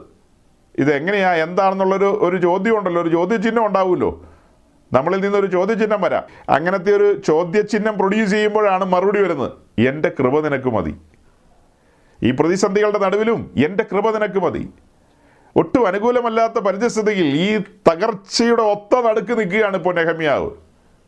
നെഹമ്യാവ് ഏകനായിട്ട് ഏകനെന്ന് പറയുമ്പോൾ കൂടെ ഒരു കൂട്ടം സഹോദരങ്ങളുണ്ട്. പക്ഷെ നെഹമ്യാവ് എന്ന് പറയുന്ന ഒരു വ്യക്തി ദൈവം അഭിഷേകം ചെയ്ത് നിർത്തിയിരിക്കുകയാണ്. കൂടെയുള്ളവരില്ലെന്നല്ല അർത്ഥം. എന്നാൽ ഇതൊരു വിശിഷ്ടമായ വ്യക്തിത്വമായതുകൊണ്ടാണ് താൻ ഏകനായി നിൽക്കുന്നു എന്നുള്ളൊരു ഒരു നില പറയാനിടയായത്. അതിന് നടുവിലും ദൈവത്തിന്റെ കൃപ നെഹമ്യാവിന്റെ മേൽ ഉള്ളതുകൊണ്ട് ഈ ചണ്ടിക്കൂമ്പാരത്തിന്റെ നടുവിൽ നിന്ന് എരുശലേമിന്റെ മതിൽ പണിയാനായിട്ട് വിശ്വാസത്തോടെ നെഹമ്യാവ് രംഗത്ത് വരികയാണ്. ചണ്ടിക്കൂമ്പാരത്തിന്റെ നടുവിൽ നിന്ന്. തകർന്നു കിടക്കുന്ന മതിലിനെയും അതിന്റെ വാതിലുകളെയും പണിയുവാനായിട്ട്. ഇപ്പോൾ നെഹമ്യാവ് കടന്നു വന്നത് ആട്ടിൻ വാതിൽ വഴിയോ മീൻ വാതിൽ വഴിയോ ഒന്നും അല്ല താഴ്വര വാതിൽ വഴിയാണ്. കണ്ട കാഴ്ചകളെല്ലാം ഹൃദയഭേദകമാണ്. മനോഹരമായ എരുഷുലയും നഗരത്തിന്റെ ചുറ്റുമതിലും അതിന്റെ വാതിലുകളെല്ലാം തകർത്ത് തച്ചുടക്കപ്പെട്ടിരിക്കുകയാണ് നെബുഗദനേശ്വറിന്റെ രഥം ഇതിലെയാണ് കടന്നു വന്നത്. നെബു സർദാൻ എന്ന് പറയുന്ന അദ്ദേഹത്തിന്റെ സേനാനായകൻ കടന്നു വന്ന് യാതൊരു ദാക്ഷിണ്യവുമില്ലാതെ എല്ലാം തച്ചുടച്ച് കളഞ്ഞു തകർത്ത് കളഞ്ഞു. ചെറിയ മതിലൊന്നും അല്ലെന്നേ ഇത്. ടൺ ടൺ കണക്കിന് ഭാരമുള്ള കല്ലുകളിരിക്കുന്ന മതിലുകളാണ്. അതെല്ലാം ഇടിച്ച് തകർത്ത് കളഞ്ഞു. പക്ഷെ തകർത്ത് കളഞ്ഞെങ്കിലും വലിയവനായ ദൈവത്തിന്റെ പദ്ധതിയുടെ ഭാഗമായതിനാൽ അതിനെ വീണ്ടും പുനർനിർമ്മിക്കാൻ പോവുകയാണ്. ഏ? അതിനെ വീണ്ടും പുനർനിർമ്മിക്കാൻ പോവുകയാണ്. ദൈവം തന്റെ ദാസനെ എഴുന്നേൽപ്പിച്ചു കഴിഞ്ഞിരിക്കുന്നു. ദൈവത്തിന്റെ പ്രവൃത്തി ആരംഭിക്കാൻ പോവുകയാണ്. അപ്പോൾ പറഞ്ഞു വരുന്നതിന്റെ സാരം എന്താ? വിശുദ്ധന്മാരുടെ ജീവിതത്തിൽ ദൈവമക്കളുടെ ജീവിതത്തിൽ ഇത്തരം തകർച്ചകളുടെ അനുഭവങ്ങൾ ദൈവം അനുവദിക്കും. താഴ്വരയുടെ അനുഭവങ്ങൾ പ്രകാശരഹിതമായ അനുഭവങ്ങൾ. അത് പറയുമ്പോൾ തന്നെ ഒരു ഒരു ഒരു ഒരു താഴ്വരയുടെ കാര്യം ഞാൻ പറഞ്ഞല്ലോ. കൂരിരുൾ താഴ്വര. ഏ? കൂരിരുൾ താഴ്വര. അങ്ങനെ ഒരു താഴ്വരയില്ലേ? കൂരിരുൾ താഴ്വരയുണ്ട്. നമ്മളത് സങ്കീർത്തനത്തിൽ കാണുന്നുണ്ട്. കൂരിരുൾ താഴ്വര. അപ്പോൾ ആ താഴ്വരയെക്കുറിച്ച് പറയുമ്പോൾ അതിന് ഇംഗ്ലീഷിൽ എഴുതിയിരിക്കുന്ന ഷാഡോ ഓഫ് ഡെത്ത് എന്നാണ്. മരണനിഴൽ താഴ്വര എന്നും കൂടെ അതിനൊരു പാഠഭേദമുണ്ട്. മരണനിഴൽ താഴ്വര. അങ്ങനെയും പറഞ്ഞു കളയും.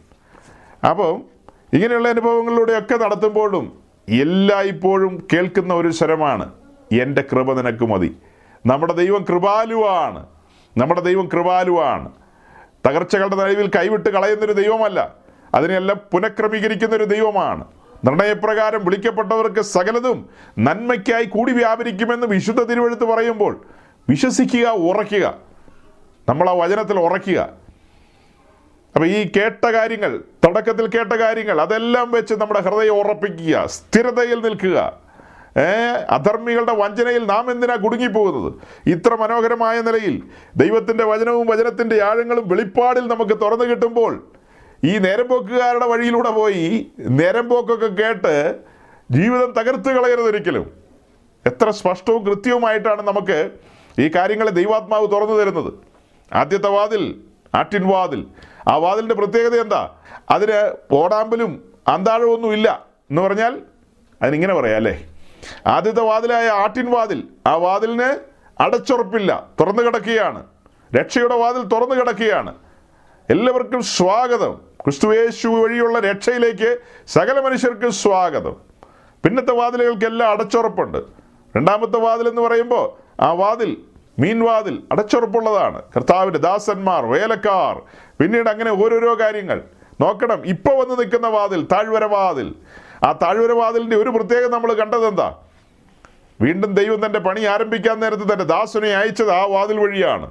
താൻ ഇറങ്ങി വന്നത് ആ വാതിൽ വഴിയാണ്. അങ്ങനെ ചുറ്റും നടന്ന് നോക്കിയ കാര്യങ്ങൾ. നോക്കി കണ്ട് അതിന്റെ ഒരു സ്കെച്ച് തന്നെയുണ്ട്.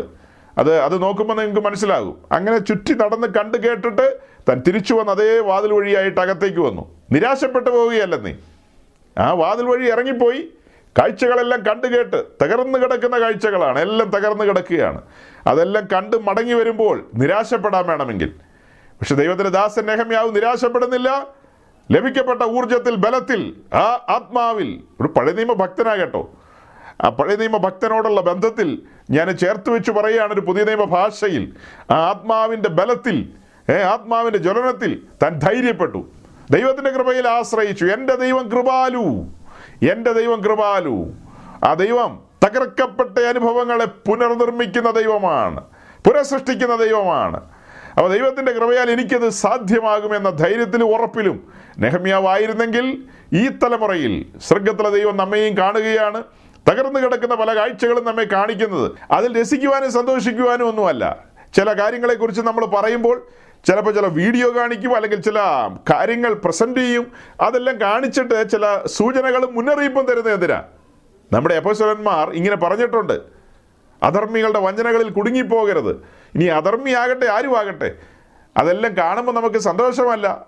ഈ പറയപ്പെട്ട മനുഷ്യരും ഇവരും മനുഷ്യരാണല്ലോ. ഇവർ ഇവരും കുടുങ്ങിക്കിടക്കുന്നത് എവിടെയാ? സാത്താന്റെ വഞ്ചനയിൽ കുടുങ്ങിക്കിടക്കുകയല്ലേ? നമ്മൾ വ്യാജന്മാരെന്നൊക്കെ ചിലരെ വിളിക്കും. പക്ഷേ ഓർക്കണം അവരെല്ലാം സാത്താന്റെ വഞ്ചനയിൽ കുടുങ്ങിക്കിടക്കുകയാണ്. ഒരു പക്ഷേ അവരിലൊരു സത്യാന്വേഷണം ഇല്ലായിരിക്കാം. ആ കാരണത്താലായിരിക്കാം അവരവിടെ കുടുങ്ങി തന്നെ കിടക്കുന്നത്. എന്നാൽ നമുക്ക് പ്രാർത്ഥിക്കാൻ കഴിയും. ഇവരെല്ലാം ഒരു സത്യാന്വേഷികളായി മാറാൻ. ഇവരെല്ലാം ഒരു സത്യാന്വേഷികളായി മാറാൻ നമുക്ക് പ്രാർത്ഥിക്കാൻ കഴിയും. അങ്ങനെ ഈ മനുഷ്യരെല്ലാം എന്താ? യഥാർത്ഥ പാതയിലേക്ക് കടന്നു വന്ന് ഈ തകർക്കപ്പെട്ട അനുഭവങ്ങളിൽ നിന്ന് അടച്ചുറപ്പുള്ള അനുഭവങ്ങളിലേക്ക് അടച്ചുറപ്പുള്ള ഉപദേശങ്ങളിലേക്ക് യഥാർത്ഥ അടിസ്ഥാനത്തിലേക്ക് നല്ല അടിസ്ഥാനത്തിലേക്ക് പാറമേൽ പണിയുന്നവരായി മാറുവാൻ അവിടെ എല്ലാം ജീവിതത്തിൽ ദൈവം ഇടയാക്കണം. അപ്പം നമുക്ക് ഒരു ഉത്തരവാദിത്വമുണ്ട്. നമ്മുടെ ആ ഉത്തരവാദിത്വത്തിൽ ഈ താഴ്വരയിലൂടെ നടക്കുമ്പോഴും കാണുന്ന കാഴ്ചകളിൽ നിരാശപ്പെട്ടു പോകാതെ കർത്താവിന്റെ മുഖത്തേക്ക് നോക്കി നമുക്ക് മുന്നോട്ട് സഞ്ചരിക്കാം. വലുവനായ ദൈവം നമ്മുടെ കൈകളുടെ പ്രവൃത്തികളെ സാധ്യമാക്കി തരുമെന്നാണ് ഞാൻ വിശ്വസിക്കുന്നത്.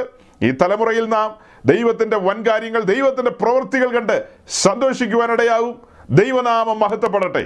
താങ്ക്